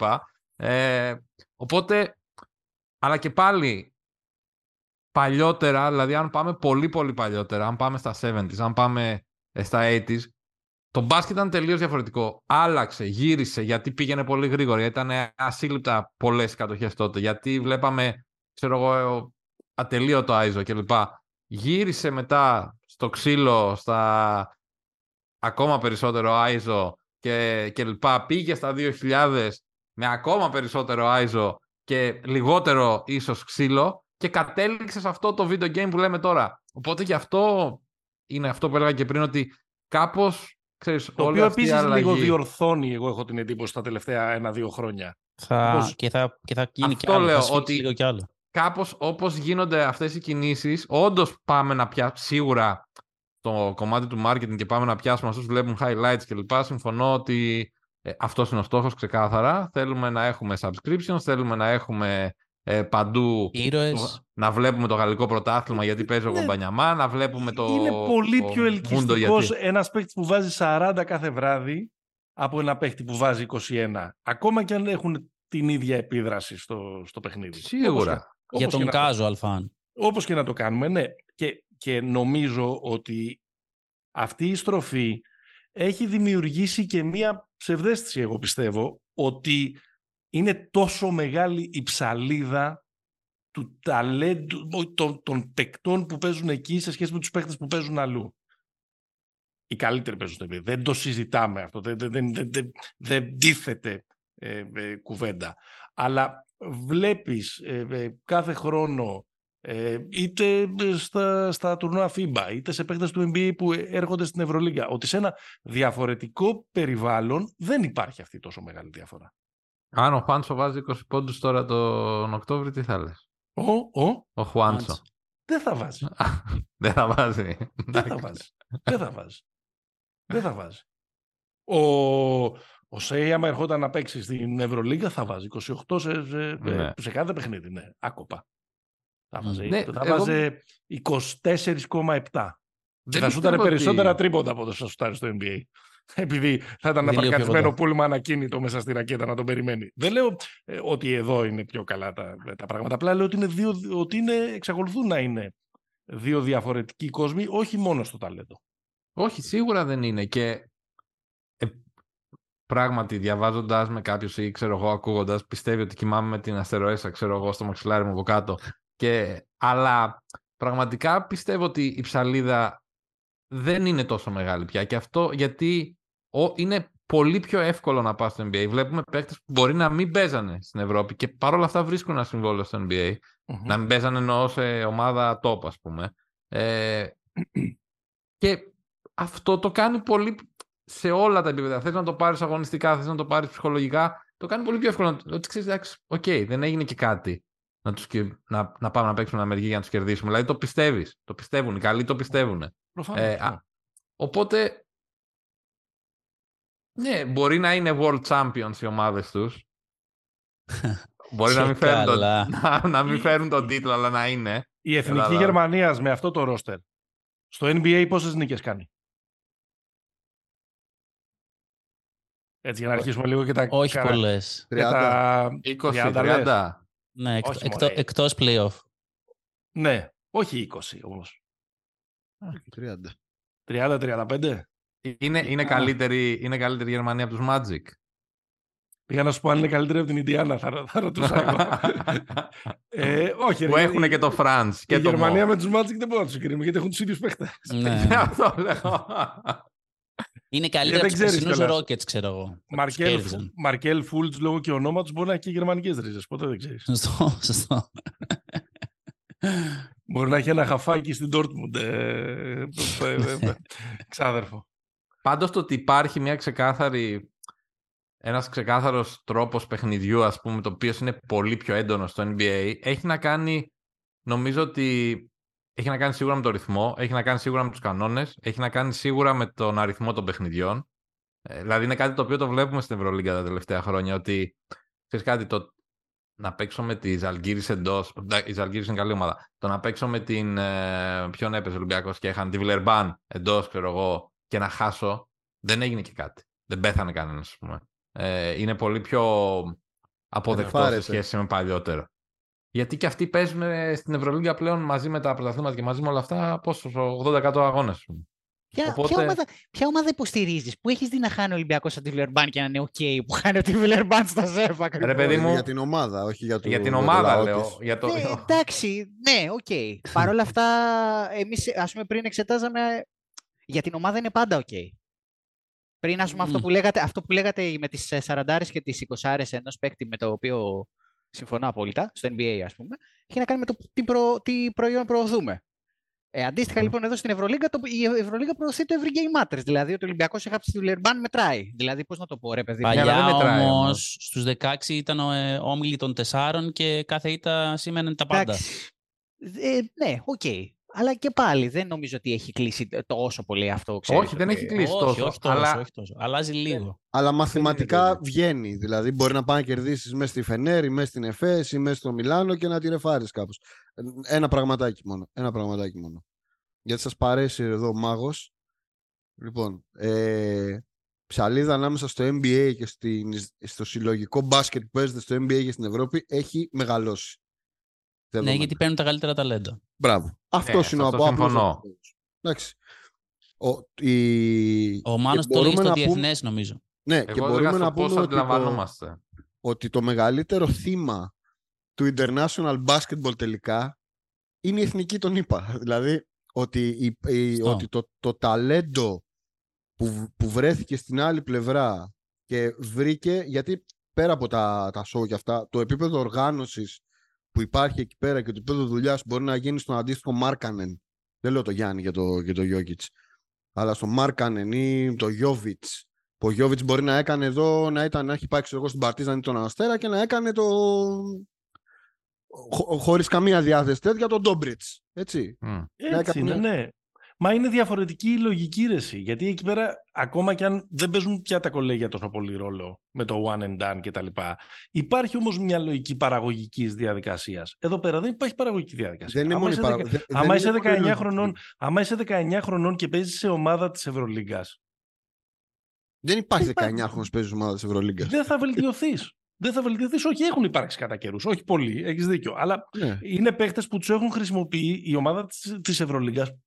Κα, Καλός, κακός, κακός. Αλλά δεν γίνεται και διαφορετικά. Δεν έχει περιθώριο να αναπτύξει τον, ε, τον παίχτη. Σύμφωνοι δεν έχει περιθώριο. Αλλά εγώ, ε, Στο πέρα NBA, από- επειδή, επειδή, υπάρχει το, επειδή είναι το salary cap, επειδή υπάρχει αυτό το σύστημα. Ξέρεις, επειδή κάνουν κύκλους όλα τα πράγματα, παρότι δεν είναι όλες οι αγορές το ίδιο κτλ. κτλ έχεις ένα περιθώριο να πεις ότι, να, να πεις ότι κάνω rebuild. Στην Ευρωλίγκα Κοίτα. δεν υπάρχει αυτό. Απλά Υπάρχουν- νομίζω ότι ο Δημήτρης το υπάρχει λέει... και ένα επίπεδο, ε, εγώ λέω πέρα από την ιδέα και τη λογική, υπάρχει και ένα επίπεδο υποδομών, δηλαδή ότι, ότι ο Γιώβιτς ας πούμε στη, αν έμενε στην Ευρώπη θα έπρεπε να προσπαθήσει να εξελιχθεί μέσα από, α, μέσα από το playtime ξέρω εγώ στην Αδριατική Λίγκα. Ε, έχει μεγάλη απόσταση ότι ο Γιώβιτς έχει έναν personal trainer από το staff του Miami που τον δουλεύει παρακολουθεί την εξέλιξή του Αυτό έχει που λες, πρόσβαση. ε, Δημήτρη μου, είναι αυτό ότι όταν πλέον η elite μοιράζεται τα εργαλεία με τον απλό κόσμο και ο απλός κόσμος μπορεί να πολεμήσει, έτσι. Αυτό είναι. Αυτό είναι. Δηλαδή, Ε, Όταν παλιά δεν, ε, δεν πήγαινε κανένας και τους κοιτάγαμε μακριά, πού ναι, τώρα που τους παίζεις ε, στα ίσια κάθε μέρα, ε, ναι. Σωστό. ναι, είναι Σοσιαλιστικό λίγο... μήνυμα. Έχουν, ε, έχει... ε, Θα το δούμε όμως πώς θα, πώς θα εξελιχθεί. Νομίζω ότι κάποια στιγμή ακριβώς στη λογική της αγοράς που είπε ο, ο Μάνος νομίζω ότι κάποια στιγμή θα το δουν και λίγο σοβινιστικά οι Αμερικάνοι τα επόμενα Συ- χρόνια. Νομίζω ότι ήδη έχουν αρχίσει και το βλέπουν. Δηλαδή θα- θα κλείσει κάπως η τέτοια... Συζητάγαμε κάποια στιγμή μέσα στη σεζόν Ποιος θα, θα, είναι ο βάλουν επόμενος... θέσεις, θα, βάλουν, θα, Γιατί έχουν όμως, θέσεις ρε, εσύ; 7, θα έχουν θέσεις σε 7 κοινότητα. Εδώ θέλουν να πάρουν naturalize τον Embiid τώρα. Τι σας έχω κάνει ρε να μαρτυράτε χωρίς ξύλο σήμερα; Όχι, νομίζω ότι όντως, άμα ακούσεις ειδικά κάτι δημοσιογράφους, ας πούμε, που είναι πιο έτσι το φρόνημα, ε, ήδη έχει αρχίσει ότι τύπου Α, ναι, και τι γίνονται Αμερικανοί παίκτες και δεν βλέπουμε Αμερικανούς παίκτες και στο φούτμπολ έχουμε Αμερικανούς και εγώ και εδώ Εσύ δεν το έχουμε. φούτμπολ πάντα θα είναι για τους Αμερικάνους το φούτμπολ, αλλά για τα λεφτά το NBA δεν το συμφέρει να πάει στη λογική ότι α, τώρα πάλι μόνο Αμερική και εσείς μείνετε απ' έξω. Νομίζω πιο πολύ κερδίζει λεφτά. Ναι, όχι, εγώ λέω ότι θα υπάρχει μύρλα. Α, Μύρλα, αλλά δεν Αυτό. νομίζω ότι. Ε, Όχι, εγώ η λέω. πορεία εγώ θα λέω- πάει προς τα λεφτά. Εσύ λες, σε για αυτό Δημήτρη, που όμως, λέμε ότι για θα την Basket γίνει. League που δεν υπάρχει χώρος να αναπτυχθούν οι Αμερικάνοι παίκτες θα λέμε σε λίγο. Έτσι, μπράβο. Έρχονται και, μα- και μας παίρνουν δουλειέ. Έτσι. Και παραμένει, για, για, να το, για, να, για να το, παραμένει το ερώτημα, ας πούμε λέγαμε πριν ποιος είναι ο Αμερικάνος ψηλός. Α, Αυτό που θα μας θα συνεχίσει να υπάρχει ως ερώτημα είναι πότε θα ξαναπάρει Αμερικάνος το MVP. Δηλαδή είχαμε Μμμ. στα... Νομίζω πριν δύο χρόνια το λέγαμε ή πέρσι το λέγαμε Μενέγε, το ότι το Tatum και ο Booker είναι. Δηλαδή οι, οι Ή αν παίχτες- έχει ένα, ή αν έχει ένα last ride ο Durant. Ναι. Μμ. Ή ξέρω εγώ, υπό προποθέσει ο Τζα πριν αρχίσει τι τι- τις μαλακίες. Αλλά δεν είναι σαφές ότι ξέρω εγώ τα επόμενα χρόνια. Δηλαδή τα επόμενα χρόνια, αν βάλουμε τώρα και πούμε ότι στα επόμενα τρία MVP έχουμε ήδη τέσσερις frontrunner. Ναι. Δηλαδή Embiid, Γιάννης, Γιώκητς, Λούκα. Κατευθείαν. Ναι, ναι. Γομπανιαμά από πίσω. Πουζέλης έρχεται. Σιμώνε Φοντέκιο. Μόνο έχουν τέτοιο, μία λέξη. Τέτοιο. Μάλιστα. Ωραία. Ωραία. Λοιπόν, Εγώ να, πάντως- να ρωτήσω το εξής. Ε, Ναι. Επειδή λέμε, ας πούμε, ότι με τους κανόνες του NBA, ρε παιδί μου, ότι γίνεται αυτό με τους κανόνες της FIBA. Στο Mundo Basket ε, υπήρχαν, που παίζουν με κανόνες FIBA, πλέον, μία, δύο, τρεις, τέσσερις, πέντε, έξι ομάδες που είχαν πάνω από 90 πόντους. Και δύο, ας πούμε, που είχαν 89 και μετά πολλές σιγά εκεί. Νομίζω ότι αυτό δείχνει κάτι Ναι. Ε, Το οποίο- Δεν έχει. α, ε, Το πιο, ε, αν κάτι δείχνει, αν κάτι έδειξε για μένα και το φετινό τουρνά, που το, το ξέρουμε δηλαδή, ε, και είναι ότι το πιο σημαντικό, π- π- μάλλον όχι το πιο σημαντικό, εκεί που βλέπουμε πραγματικά τις, τις διαφορές ανά- στα στυλ και στον ένα μπορεί να αρέσει το ένα, στον άλλο μπορεί να αρέσει το άλλο κτλ. Είναι ρε παιδί μου στον, στον ρυθμό. Στον, στον τρόπο με τον οποίο διαχειρίζεσαι το παιχνίδι, όχι το να παίξεις αργά ή γρήγορα. Δηλαδή, νομίζω ότι δεν, δεν διαφωνεί πια κανένας. Υπάρχει παίζω αργά. Δεν, δεν υπάρχει Ναι, ναι. ακόμα και, στη, και στην Ευρωλίγκα ή και στη διοργάνωση FIBA. Δεν υπάρχει πια το 61-57. Είναι, Καλά, είναι, όχι, 61-57, όχι, δεν επιβεβαίω, είναι, θα έρθει μια φορά απλά για να. ε, Είναι στα όρια του, του στατιστικού λάθους. Είναι πώς επιλέγεις να βάλεις 90. Σε αυτό το πλαίσιο, ή 95, σε αυτό το πλαίσιο του FIBA μπάσκετ που είδαμε φέτος, εμένα προσωπικά στον άλλο μπορεί να αρέσει κάτι. Μου αρέσει πολύ περισσότερο να βλέπω μια ομάδα να κάνει maximize το ταλέντο της, όπως το έκανε η Σερβία σε ορισμένα μάτς που βάζει 90 και 90 και 95 και να βάζει γιατί δημιουργεί τις προϋποθέσεις στους Ντόμπριτς και στους Αμπράμοβιτς, παρά να βλέπω μια ομάδα να, να τους βάζει άκοπα και να μην μπορεί να κερδίσει όπως η Αμερική σε μερικά παιχνίδια χωρίς να, χωρίς να αλλάζει ποτέ τρίτη πάσα. Απλά όμως... Αυτό λέω απλά. ο- Ε, ο- αλλά είναι θέμα αισθητικής αυτό. Ναι, αλλά αυτό έχει να κάνει λίγο με το ότι ο Ντόμπριτς και ο Αβράμοβιτς και αυτοί δεν, δεν μπορούν να το κάνουν το άλλο. Δηλαδή, άμα δεν αλλάξουν τρίτη πάσα, αυτοί θα φεύγουν ε, Ναι, τούβλα. μωρέ, εσύ, αλλά στο τέλος της ημέρας ποιος κερδίζει δεν έχει σημασία. Ναι, ναι, όχι, αλλά θέλω να πω ότι είναι ακριβώς αυτό που λέμε, ρε παιδί μου, ότι α, το συζητούσαμε ένα φίλο μου τη προάλλες. Ότι οι Ευρωπαίοι προπονητές ή ξέρω εγώ, Αμερικανοί προπονητές. Και μου λέει ότι οι Αμερικανοί προπονητές πιστεύω μου λέει ότι τακτικά είναι μυρωδιάδες. Ε, που δεν είναι. Δεν, δεν- το λέω τώρα, το, το χοντρολέω κάπως. Δεν το, δεν το λέω όπως μου το έλεγε. Αλλά είναι ανάλογα με αυτό που έχεις. Δηλαδή, αναγκαστικά ο Πέσιτς που παίζει με τον Ντόμπριτς και τον Αβράμοβιτς και τον. ε, δεν ξέρω κι εγώ ποιον. Ή, ή, ο- ή ο Σπόλστρα. Ναι, δεν, δεν μπορεί να. Ξέρεις, Τον πρέπει να δημιουργήσει. Νταβίντοβατς, για όνομα. Μπράβο. Πρέπει να δημιουργήσει κάτι το οποίο θα του επιτρέπει να μπει και να κερδίσει στους 90 πόντους. Οπότε, Μμμ. Σου λέει πώς θα το κάνω αυτό, στίβει το μυαλό του άνθρωπος και βρίσκει, ας πούμε, ξέρω εγώ, 10 επιθέσεις ή ξέρω εγώ έναν τρόπο που σετάρει την ομάδα του και το κάνει. Το, το ότι ο άλλος παίζει αλλιώς και αυτό, οκ, είναι αυτό που λες εσύ. Μετά είναι το τι σου αρέσει περισσότερο, αλλά δεν, δεν μπορούν και οι μεν και οι δε να παίξουν τον ίδιο τρόπο απαραίτητα. Δηλαδή, οι Αμερικανοί να μπορούσαν, αλλά δεν θα είχε νόημα τόσο νομίζω. Αλλά σίγουρα οι άλλοι δεν μπορούν να παίξουν όπως οι Αμερικανοί ή οι Καναδοί Μμμ. Ή εμείς, ας πούμε. Ωραία, Επίσης, μια- σίγουρα, σίγουρα τις επιλογές σου τις βοηθάει το να μπορείς να σουτάρεις από απόσταση. Εννοώ ότι αν ένα στοιχείο... Ε, μωρέ, όλοι μπορούν εκτός από εμάς. ναι, αλλά αυτό που λέει ο Δημήτρης, ας πούμε, το ποιος το ξεκινάει και ποιος ακολουθεί, ας πούμε, αν θέλουμε να το βάλουμε σαν συζήτηση, είναι ότι την αξία του, οκ, ωραία τα συστήματα και τα λοιπά, αλλά τώρα μαθαίνουμε όλοι και σουτάρουμε με range το οποίο φτάνει τα 8 μέτρα, είτε είμαι point guard, είτε είμαι τεσάρι, είτε κάποιες φορές και αν είμαι πεντάρι. Είναι κάτι το οποίο φα- φαίνεται ότι έχει έρθει και στους Ευρωπαίους παίκτες. Πάντως η, η αλήθεια είναι, ε, το βάλε, το βάλε ωραίο Μένεγος, η αλήθεια είναι ότι η, το μπάσκετ φεύγει από τον έλεγχο των κατοχών. Ε, δεν, προφανώς δεν είναι αργό, αλλά αν δούμε τα νούμερα ανάμεσα στις δύο διοργανώσεις, μην πάμε τώρα στο 14 και στο τέτοιο, ε, το είπε ο Δομήνικος, το 23 είχαμε τέσσερις, οι τέσσερις καλύτερες ομάδες, δηλαδή οι ομάδες τετράδας, είχαν επιθέσεις που έβαζαν πάνω από 90. Οι άλλες δύο που βάλαν πάνω από 90 ήταν η Αυστραλία και το Νότιο Σουδάν. Άρα είχαμε έξι που βάζαν πάνω από... και είχαμε μόλις έξι που δέχονταν κάτω από 80. Εντάξει. Μμμ. Το 19 είχαμε 16 ομάδες που δέχονταν κάτω από 80 Μμμ. και καμία της τετράδας δεν έβαζε πάνω από 90. Δηλαδή, Έχει πολύ ενδιαφέρον. Ε, όμως, η Σερβία και η Γερμανία είχαν τις δύο καλύτερες άμυνες του top 8. Δηλαδή, πάντα θα, πάντα θα υπάρχει αυτή, Μμ. ε, αυτή η σχέση. Νομίζω ότι το πρώτο μπορούμε να το βλέπουμε ως τάση ε, και πιθανότητα στην επόμενη διοργάνωση θα έχουμε όχι 6 αλλά θα έχουμε ίσως και 10 που θα βάζουν πάνω από, πάνω από 90 και νομίζω ότι το είπαμε και πριν το 90 της Γερμανίας είναι πολύ πιο βαρύ από το 90 της Σερβίας λόγω του μονοπατιού που, που Σωστό. ακολούθησε ε, και να σας πω τώρα και ένα ωραίο ποια ήταν η, η ομάδα με τα λιγότερα λάθη στο, Ευρω- στο Mundo Basket Ε, σε μέσο όρο εννοείς. ναι ναι ναι Για εμείς. Τις καλές είναι ή όχι; Ποιος ήτανε; η, Εμεί. επίσημη, η επίσημη αγαπημένη η ομάδα που έπαιρνε στο χαμηλότερο pace Εδώ ε, είναι όλα. Με, με Μποχορίδη, Μωραήτη, Λούτζι και Βόκαπ, λογικό. στρατηγή Στρατηγή. Στρατηγή. Εντάξει, εμείς, λόγω ε, ε, λειψανδρίας, ρε παιδί μου, σε ταλέντο, δεν μπορούμε να παίξουμε σε αυτές τις ταχύτητες. Δηλαδή, είναι, Ναι, εντάξει. είναι, όλο, είναι όλο φάνερο. Δηλαδή, και η φετινή μας βερσιόν, αλλά πολύ φοβάμαι και η πλήρης μας ε, ε, βερσιόν. Με δεδομένο ότι ο Σλούκας ο Καλάθης είναι μάστορες, είναι στρατηγοί, είναι έμπειροι, αλλά είναι και μιας ε, ηλικίας, ας πούμε, Ναι. ε, πια. Πάντως εγώ νομίζω ότι αυτό με την άμυνα και την επίθεση, εμένα πάντα το συζητάμε, το κάνουμε, το επαναφέρουμε, το βάζουμε δίλημα κτλ. κτλ. Εμένα μου μοιάζει λίγο ότι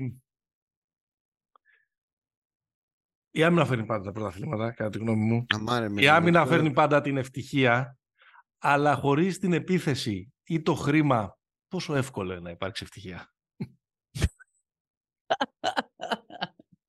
Τώρα κάνω κάποια Δηλαδή, ρε παιδί μου, παρατήρηση. η η ευτυχία είναι οι διαπροσωπικές σχέσεις, ο έρωτας, οι πίτσες που μας φτιάχνει ο Καραμάνης όταν μας φωνάζει στο σπίτι του κτλ. κτλ. Πολύ ωραία όλα αυτά. Αλλά άμα δεν μπορώ να γεμίσω τη βέσπα με βενζίνη για να έρθω στους αμπελόκηπους να τη φάω, ότι... εγώ κάπως έτσι το βλέπω το, το πράγμα πια. Για να... Ε, Χρυσικός κοιμήθηκε νομίζω. μα- μετά όχι, από- όχι. Εδώ σας ακούω, μετά, θαυμάζω, από- θαυμάζω. μετά από αυτή την παρομοίωση νομίζω ότι είπε εντάξει πάμε για ύπνο.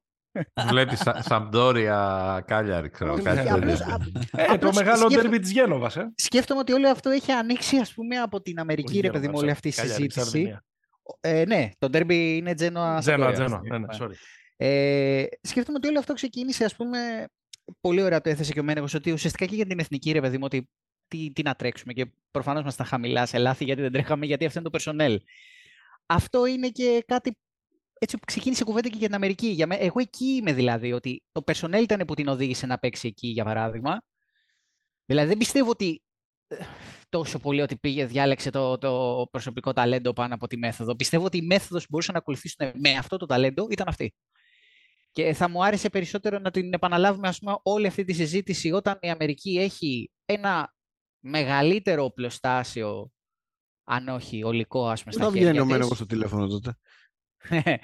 Αλλά ξέρεις, εκ- εκεί θα δω την επιλογή της μεθόδου ή του ταλέντου περισσότερο από την Αμερική και εκεί θα έχει, ας πούμε, και την, την περισσότερη αξία. Δηλαδή, θεωρώ ότι αυτή τη στιγμή οι Αμερικάνοι σε αυτό το τουρνουά, για να γυρίσουμε και στο μουντομπάσκετ, ε, ήταν λίγο ο πρώτος ξάδερφος, ρε παιδί μου. Καλύτερα να μιλήσουμε για την ενδότερη οικογένεια, ας πούμε. Δηλαδή, άλλοι, ήταν, άλλοι αξίζουν να πάρουν το, το φως.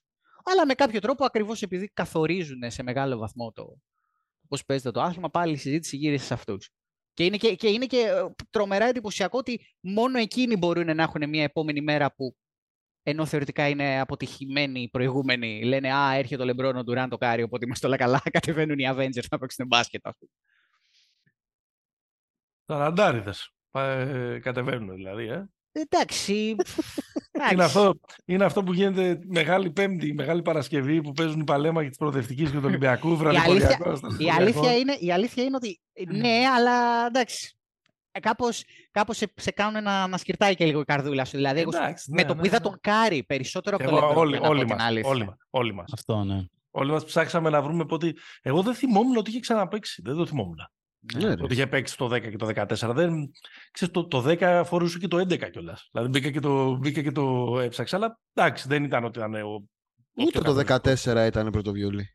Μα το, το 14 σου λέει το, το, είχα- το, τον, τον, τον Καϊρή θυμάμαι, θυμόμουν πάρα πολύ αυτό Μμ. το 14 που είχε κάνει εκείνο το φοβερό ε, τελικό. Ωραία. Να αφήσουμε τη θεωρία, να πούμε τίποτα, να πούμε πεντάδες.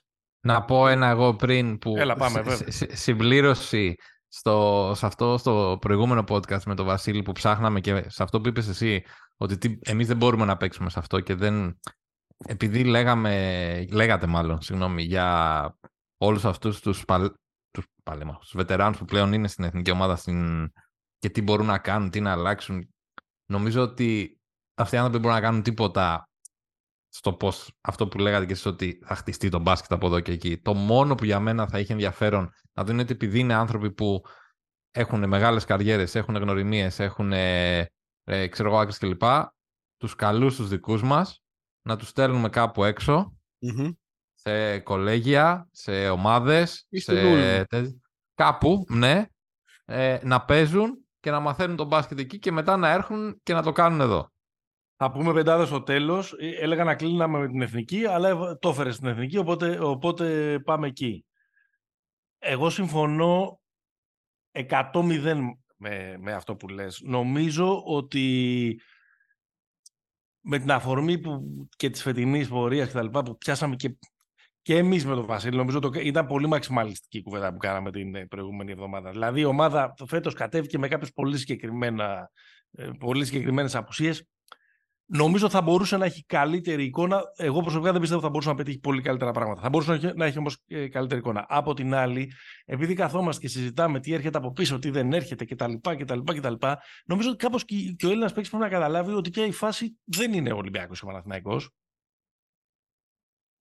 Υπάρχουν και οι Άλμπες, υπάρχουν και οι Σάσαροι, υπάρχουν και οι Τενερίφες, και οι Ούλμ και τα Αβελίνο και τα, Εξωτερικό Μπρεο- όμως, και να τα πούμε μέχρι τώρα, Μπρεογάν. ε. Ναι, βέβαια. Καλά, όχι, εδώ, όχι ε, εδώ, ε. Πού, ρε παιδιά, εδώ; Όχι, εδώ μωρέ θα τους Εδώ, βάλουν να χάνουν να- επίτηδες για να πιάσουν το στοίχημα. Εδώ τι, να σου λένε, ας πούμε, στο τελευταίο τρίλεπτο να πετύχουμε το συν 7,5 ή πάνω από συν 7,5.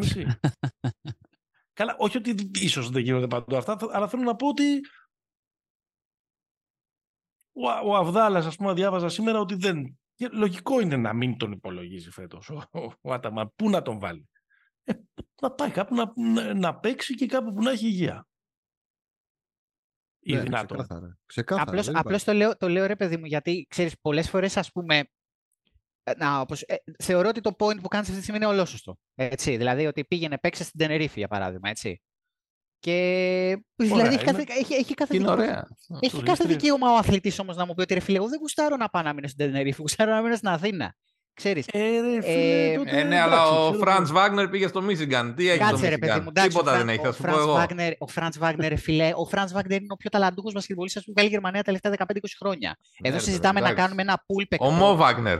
Τε- Εγώ θεωρώ δηλαδή ότι είναι, ότι είναι πολύ πιο ανησυχητικό το γεγονός ότι δεν μπορούν να παίξουν στο ίδιο το πρωτάθλημα της ίδιας της χώρας, ώστε να έχουν και την προβολή και να είναι παιγμένοι και χιλιάδιο. Γιατί Ναι, αλλά ο, οι τελείωσε Φιλανδοί που αυτό. παίζουν. That ship has sailed. Οι Οι Λετονοί τώρα θέλω να πω φύγετε, δρόμο. Κάτσε, ρε, δεν μπορεί να παίρνουν στη Ε, Λετωνία, ρε, δεν φίλε, ξέρω. ρε φίλε, να σε ρωτήσω κάτι ωραία και με την ίδια λογική, γιατί δεν παίρνει και εσύ το podcast, ας πούμε, να το, πας να το ξέρεις, να το έχεις στο Tennessee, ας πούμε, και να έχεις τους οχταπλάσιους Ναι. followers ή οτιδήποτε. Ε, γιατί για μας δεν γίνονται. ε, Εμείς για- πάντως- δεν περνάει Ναι. κρίση η ελληνική podcast σκηνή. δεν, έχει, δεκα- δεν έχουν ξέρω. 14, Πολύ δεν έχουν αστείο 14 εδώ. δεν έχουν Επί- 14 χρόνια τα podcast να πάρουν μετάλλιο. Κάθε χρόνο πρωταθλητές. Ε, εδώ με- αυτό πιστεύω που ένα πράγμα που λέει ο Μάνος και το λέμε αρκετά και, στη, και στην παρέα μας είναι ότι, δηλαδή πέρα από το ότι πήγαινε στην Τενερίφη και τα λοιπά, είναι ότι σαν ε, ομοσπονδία και τους ανθρώπους που ασχολούνται με την εθνική είναι τους πιο μικρούς υποτροφία, δηλαδή να πληρωθεί να πάει στην Αμερική να... Ε, ναι, δεν είπα να το πληρώνω από την τσέπη τους. ναι, ναι, αλλά όχι ότι είσαι 24, είσαι υψηλό ταλέντο, ωραία, πήγαινες στην Ισπανία. Ναι, πήγαινε και στην Ισπανία, γιατί αυτό που λέμε, ότι αν παίξεις την 8η ομάδα στην Ελλάδα και να παίξεις, Klein, δεν θα αναπτυχθείς. Δεν Ε, έχει παιδιά, να... ε, μ, να ε, λέει. Συζητάγαμε, δηλαδή, ο, ο άνθρωπος για τον οποίο στη γενικότερη συζήτηση είναι ποιος ήταν το κέρδος από το φετινό τουρνουά, ας πούμε. Ο λέγανε τον Ρογκαβόπουλο. Ο Ρογκαβόπουλος τι έκανε; Δηλαδή, ο Ρογκαβόπουλος ήταν στην ΑΕΚ. Στην ΑΕΚ δεν ήταν τώρα στον Πάνθο και τον Ολυμπιακό. Που δεν είναι ότι τους είχαμε και τους βγάζαμε από την τσέπη μας, ας πούμε, τους παιχταράδες. Εντάξει. Και δεν μπορούσε να βρει άκρη. Πήγε στον Προμηθέα, δεν μπορούσε να βρει. Δηλαδή, και πήγε στην, σε μια νεοφώτιστη της Τουρκίας και μετά πήγε στην Πασκόνια. Δηλαδή, ό,τι όσο και αν έχει κινηθεί και ο ίδιος για να βοηθηθεί στην εξέλιξη της καριέρας του, με γνωριμίες, με αυτό, εντάξει, όλα παίζουν. Είναι δεδομένο ότι ένας, ένας μόνο έκανε πάνω κάτω το ταξίδι, τη διαδρομή που περιγράφουμε και τον συζητάμε τώρα ως Ναι. ένα πρόσωπο. Ας πούμε, για παράδειγμα, ο Παπαπέτρου έφυγε από το Τέξας, ας πούμε, που λέγαμε πριν για τα κολέγια. Ο Παπαπέτρου και ο Μίτογλου. Δεν ήταν σε χωριά, ήταν στο Τέξας και στο Wake Forest. Ναι. Έχουν καμία σχέση σαν εξέλιξη σε- και σαν πορεία καριέρας με, ξέρω εγώ, το, το Μο, όχι το, το Φραντς. Δεν λέω ότι, ε, δηλαδή, υπάρχει ζήτημα, ρε παιδί μου. Δεν ξέρω, θα δούμε. Εντάξει, Ας νομίζω μην- ο ας μην κα- Παπαπέτρου ας μην με- κάνουμε Ο το- Παπαπέτρου με το Φραντς μπορεί δεν έχουν και. Εντάξει, είναι και άλλη πάστα τώρα ο Φραντς. Όχι, ο Μο, λέω, ο Νομίζω. Μο. νομίζω. Εγώ, το κριτήριο μου είναι πάντα ο Μο, αυτό που είπε ο Μάνος. Ο κακός Νομίζω ότι θα... ο, ο Μίτογλου πάντα το είχε πάρει λίγο διαφορετικά, δεν είχε και αυτή την ιστορία με τον τόπο και τα λοιπά. Θα μπορούσε να παίζει στο NBA. θα μπορούσε τουλάχιστον να το κυνηγήσει, ρε παιδί μου, να το παλέψει.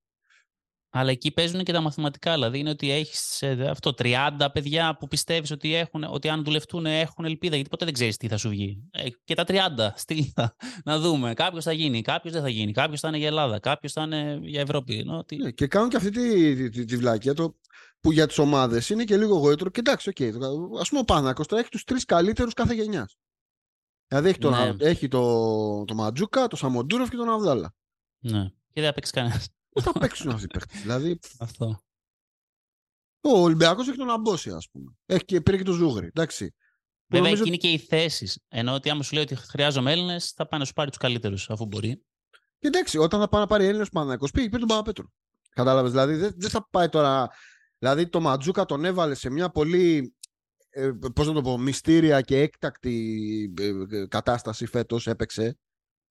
Αλλά φάνηκε ότι με βάση, εντάξει, με βάση το σχεδιασμό δεν ξέρω πόσα λεπτά θα πάρει φέτος ο Ματζούκας στο, στον Παναθηναϊκό. Ναι. Και ότι αν πού πάρει θα τον τον Έλληνα μικρό, βοηθήσει; μάλλον θα Ρε τον παιδί μου- κάψεις παρά θα, το αναν... θα Ναι, σου είναι και- χρήσιμος. Και πού θα τον βοηθήσει το Ματζούκα να μπαίνει 8 λεπτά να σπρώχνει να κάνει τρία φάουλ και να παίζει; Ναι, απλά ο, ο- σε σχέση και με αυτό που έλεγε και ο Δημήτρης πριν, ο ρόλος του Παναθηναϊκού και του Ολυμπιακού, δεν είναι καλός ή αναπτυξιακός. κακός, δεν είναι να αναπτύξεις τον μπράβο. Ματζούκα. Ναι. Δηλαδή, αν ο Ματζούκας λέει ότι εγώ θέλω να παίζω στον Παναθηναϊκό για να παίζω στον Παναθηναϊκό μπας και μου κάτσει, Έχεις δίκιο. Ναι. ε, οκ. Το, Δεν- δεν μα- έχουν μαζί σου, ευθύνη αδερφέ. ομάδες Δηλαδή, αυτές. και εγώ μπορεί να έλεγα ότι μάγκες παίζω στον Παναθηναϊκό, είμαι Έλληνας, σας γαμάω. Δεν είναι κάτι. Αλλά Και μένω και στην Αθήνα, μπορεί να είναι αυτό που λέει ο Δημήτρης. ναι, εγώ μαζί του άμα αυτό είναι που θέλει. Αλλά η αλήθεια είναι ότι ξέρω εγώ, άμα είσαι. Εγώ νομίζω ότι άμα είσαι elite, Σλούκα, Παπα-Νικολάου, πιο παλιά Φώτσης, Μμμ. θα βγεις. Ναι. Γιατί μιλάμε για τρεις παιχταράδες. Αν είσαι όμως. ή, ή τέλος πάντων έχεις αρκετές πιθανότητες να βγεις, ή είχες πιθανότητες εκείνα τα χρόνια που, που ας πούμε, ο Παναθηναϊκός σίγουρα ήταν και η καλύτερη ομάδα και δούλευε και καλύτερα κτλ. Ε, μ, υπό αυτή την έννοια, ίσως ο Ματζούκας να μην έχουν τελειώσει οι ελπίδες του, ας πούμε, ακόμα να μην έχει ε, σωθεί στην κλεψίδρα αυτό. Ε, αν όμως είσαι μία ή δύο κλάσει παρακάτω δεν, δεν έχεις, τον, δεν, δεν έχεις τον, στον ήλιο μοίρα. Δηλαδή δεν, δεν, δεν θα, δεν θα αλλάξεις επίπεδο μέσα από ε, αυτές τις ομάδες. Και ε, εγώ το σκεφτόμουν λίγο αυτό βλέποντας και τη σύνδεση και της εθνικής ομάδας. Δηλαδή, νομίζω ότι κάπως το regulation που έλεγες πιο πριν, ε, Μάνο, θα, θα γίνει ε, αναγκαστικά. Α πούμε, έγινε και στο ποδόσφαιρο. Δηλαδή, στην Αυτό εθνική- ακριβώς πήγα να πω. Έγινε, όχι ότι έχουμε φτιάξει καμιά ομάδα μεγαθύριο. Αλλά βλέπεις, ας πούμε, τη- τη 18 τώρα αυτών των αγώνων που Μπράβο. βλέπουμε και είναι τρει-τέσσερι ομάδες της Της Ελλάδα. της Ελλάδας. Γιατί παραγκαστικά και αυτά τα παιδιά βγήκαν έξω και κάποιοι έχουν καταφέρει να κάνουν. Δηλαδή, δηλαδή βλέπεις στο ποδόσφαιρο ότι έχουν κάνει και κάποιοι παίχτες ε, μια αξιοσέβαστη καριέρα και είναι και καλοί που δεν τους ξέρουμε, δεν τους έχουμε δει. Μμ. Τους έχουμε δει. Σωστό. Πού έχουμε δει το Μαυροπάνο. Ενώ προφανώς τον βλέπεις αν βλέπεις. Ε, Στα Γιάννενα, στα τρία ΕΠΑΠΕΣ, αλλά, δεν μάτς. τον, αλλά δεν τον έχεις δει στην Ελλάδα. Δεν τον έχεις δει στην, στην Ελλάδα. Το Τον Παυλίδη, Χατζηλιάκο τον, δεν τον είδες καθόλου στην Ελλάδα. τον Παυλίδη τον είδες ποτέ στην Ελλάδα; Όχι. Ε, ή το Δουβίκ, ας πούμε, που είναι η κουβέντα, γιατί δεν... πες, Εντάξει, ίσως Ε, λίγο, λίγο. περισσότερο. Ναι, ναι. Σωστό. Άρα νομίζω ότι κάπως έτσι θα γίνει, ε, να μας πει και ο Χρυσικός, γιατί ο Χρυσικός είναι ο, ο, ο κάλτσιο της παρέας. Εγώ αντίθετα στο ποδόσφαιρο βλέπω όμως ότι η επόμενη γενιά παίζει στην Ελλάδα. ε, αυτή που είναι να βγει. Δηλαδή ο Τσιγκάρας, ο Κωνσταντέλιας, ε, ε, ενδεχομένως ο Γαλανόπουλος, Τον ο, ΠΑΟΚ. Σάικ, ο Βαγιανίδη παίζει στον Παναθηναϊκό, ο Ρέτσος παίζει στον Ολυμπιακό. Εδώ παίζουν. Χρόνια πολλά, Βαγιάννη, είσαι γενέθλια, ας πούμε. Παικτάρα. Έτσι. Παικτάρα. Και ο Χρυσικός αύριο, το λέω και αυτό. Οπα. παίζει. Όλα τα ταλέντα. Μάλιστα. Ωραία. Πεντάδες θα πείτε, ρε. Πάμε. Ναι. Πεντάδα τι μίλησε, η FIBA έβγαλε πεντάδα. Position. Αυτά δεν μπορώ. Αυτά δεν μπορώ. Ορίστε, τι θες. Γι' αυτό σας κουρδίζω δύο Μπράβο. ώρες, γιατί δεν μπορώ αυτά. Εγώ αυτό ήθελα να ρωτήσω πρώτον Παναγιώτη. Θέλεις να πω την κανονική μου πεντάδα ή θέλεις να πω την πεντάδα των θέσεων; Θέλω να πω αυτό που λέει η καρδιά σου, ναι. δηλαδή το Β. Οκ. Αν ήταν λοιπόν να πω το Β, εγώ είχα το, τον ε, Schroeder, πώς τον λέτε τέλος πάντων. Μπράβο. Μάνο. Ε, SGA, Ναι. ε, Anthony Edwards, Doncic και Μιλουτίνοφ. Δεν του έβαλες τον Μπογκδάνοβιτς τώρα και. ναι. Α, α, δεν θα έβαζα τον Μιλουτίνοφ και θα έβαζα τον Bogdanovic κανονικά στο positionless. Ε, και στη δεύτερη που έχω βάλει, έχω βάλει τον Bogdanovic, τον Brooks, τον Zagars, τον Franz και εκεί δεν είχα ψηλό, ε, ή τον Γιοκουμπάιτης ή τον Αβράμοβιτς. Ντόμ. Ωραία. Λοιπόν, εγώ θέλω να ψέξω το Μάνο από την άποψη ότι εκπροσωπούμε το NBA. Άσε αυτά με τις θέσεις πια. Μας έχεις τρελάνει τη θέση να παίζει και καλά η πεντάδα σου. Ρώτησα. Και σου είπε, και σου είπε η καρδιά Μουσαφίρη σου. είμαι. Και σου είπε η καρδιά σου. Και εσύ είπες Έβαλα τα και δικά σου. Μιλουτίνοφ για Ολυμπιακό λίγο, για να, Λοιπόν. να είμαι πριστικός. Λοιπόν, πεντάδα positionless. Δεν έχω, νομίζω, ούτε forward. Λοιπόν. Bogdan μέσα. Για μένα εγώ. Και εντάξει, και άξια έτσι όμως. Σρούντερ. Έβαλα Ζάγκαρς, γιατί έκανε φανταστικό τουρνουά. SGA, φυσικά. Και τεράστιο Tremont Waters, ο οποίος Καλά, εντάξει. ξεκίνησε στο, στο Celtics την καριέρα του στο NBA, να πούμε, να Οκ. δηλώσουμε. Ε, ο Πορτοκάνος. οποίος ήταν ε, φανταστικός σε αυτό το τουρνουά, απλά Πού- ε, ε, αυτός που, που αποκλείστηκαν. παίζει; Στο... Η Γαλλία. Στο Γουεμπανιαμά. Ναι, Α. ήταν στην ίδια ομάδα. Οκ. Ε, και εντάξει, θα μπορούσε φυσικά και ο Λούκα θα μπορούσε και ο Ντίλον Μπρούξ νομίζω θα ήταν Θα πολύ μπορούσε ο αξία Λούκα. εκεί. θα μπο... Ρε παιδί μου, δεν ξέρω. είναι Αντί και για αυτό τον που έχεις Τρεμόντ το- Waiters θα Ρε μπορούσε παιδί και ο, μου, και ο και ο Λούκα. Ρε παιδί μου και ο Έντουαρτ Δηλαδή. θα μπορούσε. Καλά, γιατί δεν σε ε, από άποψη Ναι, φύσης τον έχω πώς δει, παίζει εγώ- ένας και παίξει ο άλλος. Εντάξει. Λατρεύω Καλά. Τρεμόντ, αλλά εντάξει. Να είμαστε κάπου ανθρώποι. Shout out χωρίς να είναι στην πεντάδα ο αριστερόχειρος Κόμπι, Ναι, βέβαια. Έτσι. τον Τιχόλης Τζέφερσον. Χρυσικέ. Ακούγομαι καθαρά; Πεντακάθαρα. Λοιπόν, Παραπάνω. ε, ωραία. Ε, και εγώ δεν μπορώ να το πάω τελείως positionless. Δηλαδή, πάντα το μυαλό μου πάει τουλάχιστον στο guard, ε, φτερά και forward και ένας ψηλός. Δηλαδή, ένα ψηλό, ένα ψηλό τον θέλω, έχω ψυχαναγκασμό. Era το ανάποδο του positionless. έλα, έλα. Το ακριβώς ανάποδο του positionless. Ο- Πηγαίνει με ο- χώρου, όχι με θέσεις. Ο Χρυσικός Ναι, μας πάω- έχει πάμε. βγει λίγο μένεγος. ε. Πάω με είναι, είναι. Ρε παιδί μου, αν βάλεις την κλίμακα πιο κοντά του. Εντάξει, κοίταξε, όχι, ομολογώ, ομολογώ ρε παιδί μου ότι το πιο positionless που έχει γίνει, ας πούμε, στη, που έχω δει στα μάτια μου, που ήταν ο Ρόμπερ Covington να παίζει το 5, ναι, με ενοχλούσε στο μάτι. Κάποια, κάτι, κάτι δεν μου πήγαινε καλά. Εντάξει, μωρέ, positionless παίξαν και οι Αμερικανοί. Λοιπόν,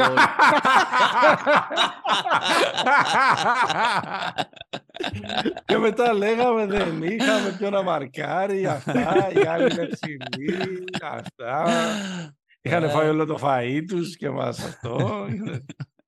ε, η πεντάδα μου είναι ε, Schroeder, Ναι. SGA, Μπόγκι μόνος του μια πεντάδα. δηλαδή είναι βασικά τέσσερις Μπόγκι και ένας ψηλός.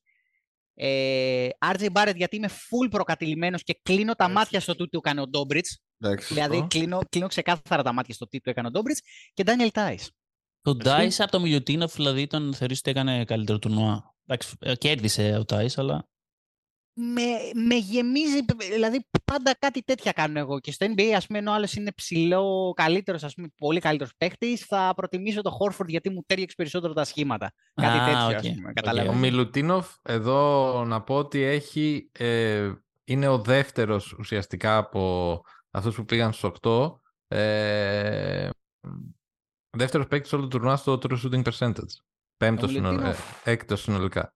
Ο Μιλουτίνοφ μπορεί να πάρει το ξύλο που έφαγε από τον ε, Φόικτμαν, ένα πολύ καλό μάθημα για την Ευρωλίγκα που έρχεται και του εύχομαι να βγει MVP σε αυτή. Μάλιστα. Εγώ full παλ, παλιομερολογήτικα ε, θα βάλω Schroeder, SGA, Boggy. Θα βάλω και εγώ τον Theis στην, ε, στην πεντάδα. Οκ. Αλλά Ήταν, ήταν συγκινητικός ο Theis. σε- εντάξει, Μπορεί να μην μας άφησε, επειδή δεν ήταν factor στον τελικό, φοβερό τουρνουά όμως. αλλά έχει κάνει τρομερό τουρνουά και είναι και, εκτός ότι έχει κάνει και δύο-τρία πολύ σπουδαία επιθετικά παιχνίδια, είναι stopper. Σε όλο το τουρνουά είναι αουγκεντάλερ. Λοιπόν, ε, και εντάξει, παρότι δεν είναι πολύ δόκιμο να πεις ότι έχω μια πεντάδα και με τον Τάις και με τον Μιλουτίνοφ, δηλαδή είναι λίγο ε, α- σλωμό. Εντάξει, θα τον έβαζα τον Μιλουτίνοφ, παρότι είναι, το κλείσε άσχημα. Ε, διαφορετικά ποιον, θα βάλεις τον, τον Φραντς αναγκαστικά, παρότι έπαιξε στο μισό τουρνουά. Ξέρω εγώ, Μάλιστα. δυσκολεύομαι να, Εγώ μία, μία Να ένσταση βρω- έχω με τη... να βρω κάποιον άλλον. Και όχι τον Άντωνι Έντουαρτς, ας πούμε. Μία ένσταση έχω με τη Ε, δεν, θα FIBA. βάζα το, δεν θα βάζα τον Έντουαρτς όχι από, από πείσμα, αλλά δεν θεωρώ ότι αξίζει να είναι σε αυτό το τουρνουά πάνω από τον, πεντάδα. ε, από τον SGA ή από τον... ε, Όχι από τον Φραντ Βάγνερ. Επειδή έπαιξε το Με μισό τουρνουά. πείσατε, θα τον βάλω και εγώ τον Μπογκδάνοβιτς στην πρώτη και θα βάλω τον Άντ στη δεύτερη. Εντάξει, σωστό νομίζω. Ναι. Πόσους γκάρντ είχες, ε, Δομήνικη, τέσσερις; ε, πέντε. Εγώ εκεί είμαι. Εγώ θα έβγαζα Πάμε, τον, Δημήτρη. εγώ από την πεντάδα της, ε, της FIBA θα έβγαζα τον Edwards. Δηλαδή η δικιά μου θα ήταν ε, Σρέντζερ, Μπογκδάνοβιτς, Σέι, Ζάγκαρς, Τζόντσιτς. Α, μόνο δηλαδή στο, επειδή έβαλα τρεμόντ λίγο ψηλό. Ε, εντάξει, το τώρα, λάρισμα. εσύ και ο Εντάξει, άλλος, όχι, όχι, καλά, μια χαρά, ο άλλος το μια χαρά. έκανε λύσα με τον Μπάρετ, αλλά Τον εντάξει, πάρετε λύσα, λύσα. λύσα. Να πούμε και ένα σας καλό πονάει, λόγο. σας πονάει ο RJ. όχι, όχι, ποτέ, Σίγουρα. ποτέ για Ποτέ, κανένα ευτυχώς λόγο. ποτέ. Πο- Ποτέ για κανέναν. ε, και ένα καλό λόγο γιατί μου είχε στείλει ο Δημήτρης αυτά τα unsung hero που λέγατε και λοιπά για Κάρλικ Jones, το μεγάλο που οδήγησε το Βέβαια. μεγάλο Σουδάν στους Ολυμπιακούς. Ναι, ναι, Και τεράστιος. γενικά μεγάλο τέτοιο respect στο, στο Νότιο Σουδάν. Δηλαδή, Είχε φοβερή. Ναι, πολλές ωραίες ιστοριούλες το τουρνουά. Όχι, Ναι, είχε. κανονικά και εμείς για, έτσι ξεκινήσαμε το επεισόδιο για ε, recap και μετά το γυρίσαμε σε σχολή της Φραγκφούρτης για μπάσκετ. Χάιντεγκερ. Ωραία. Λοιπόν, ευχαριστούμε πολύ παιδιά. Εμείς Ε, ευχαριστούμε πάρα Είναι πολύ. Κυριακή σπίτι μου, έτσι. Εννοείται, εννοείται. κοίτα, να- κοίτα να έρθω και να παραγγείλουμε. ε, κύριε Δημήτρη, Κάνε μια Συμφωνείτε; πρόβλεψη για το Ολυμπιακό ΣΑΕΚ ε, που έρχεται. Α, Ολυμπιακός. Α, η Ολυμπιακός, συγγνώμη. Εντάξει, εμείς ξέρουμε γιατί το ξέρεις να κερδίζουμε εκεί μέσα. Δεν είναι κάτι. Τώρα αυτά θα, αυτά θα τα ακούσουμε. Ευτυχώς. έχουμε, έχουμε. Ε, ε, εμείς δεν λέμε πολλά. Οι νταμπλούχοι κοιτάνε και περιμένουν. Να δούμε. Ελάτε να τα πάρετε. Και εσείς και οι άλλοι. Πα, πα, πα, πα, πα, πα, πα. Pick and Popa, τέλος πάντων. Ένα μπασκετικό podcast. Επεισόδιο 131 με Second Bake και Δημήτρη ε, Χρυσικό από Basketball Guru και Κάλτσερος Μπαλιά το έφτασε στο τέλος. Εκπέμπουμε στους μπεταράδες, μπεταράδες.gr Μπαίνετε εκεί, διαβάζετε προγνωστικά, πληροφορίες, βαθμολογίες, ό,τι θέλετε για όλα τα πρωταθλήματα που έχουν ξεκινήσει. Εκπέμπουμε την υποστήριξη της B365, b365.gr, όλα τα ειδικά ε, στοιχήματα και τα γενικά στοιχήματα επίσης για τις διοργανώσεις που έχουν αρχίσει, αλλά και για αυτές που πρόκειται, Ευρωλίγκες κτλ. κτλ. Κάντε και like, κάντε subscribe σε Spotify, σε Apple Podcast, ακολουθήστε μας σε Facebook και Instagram και μέχρι την επόμενη φορά. Stay hopeful. Γεια χαρά.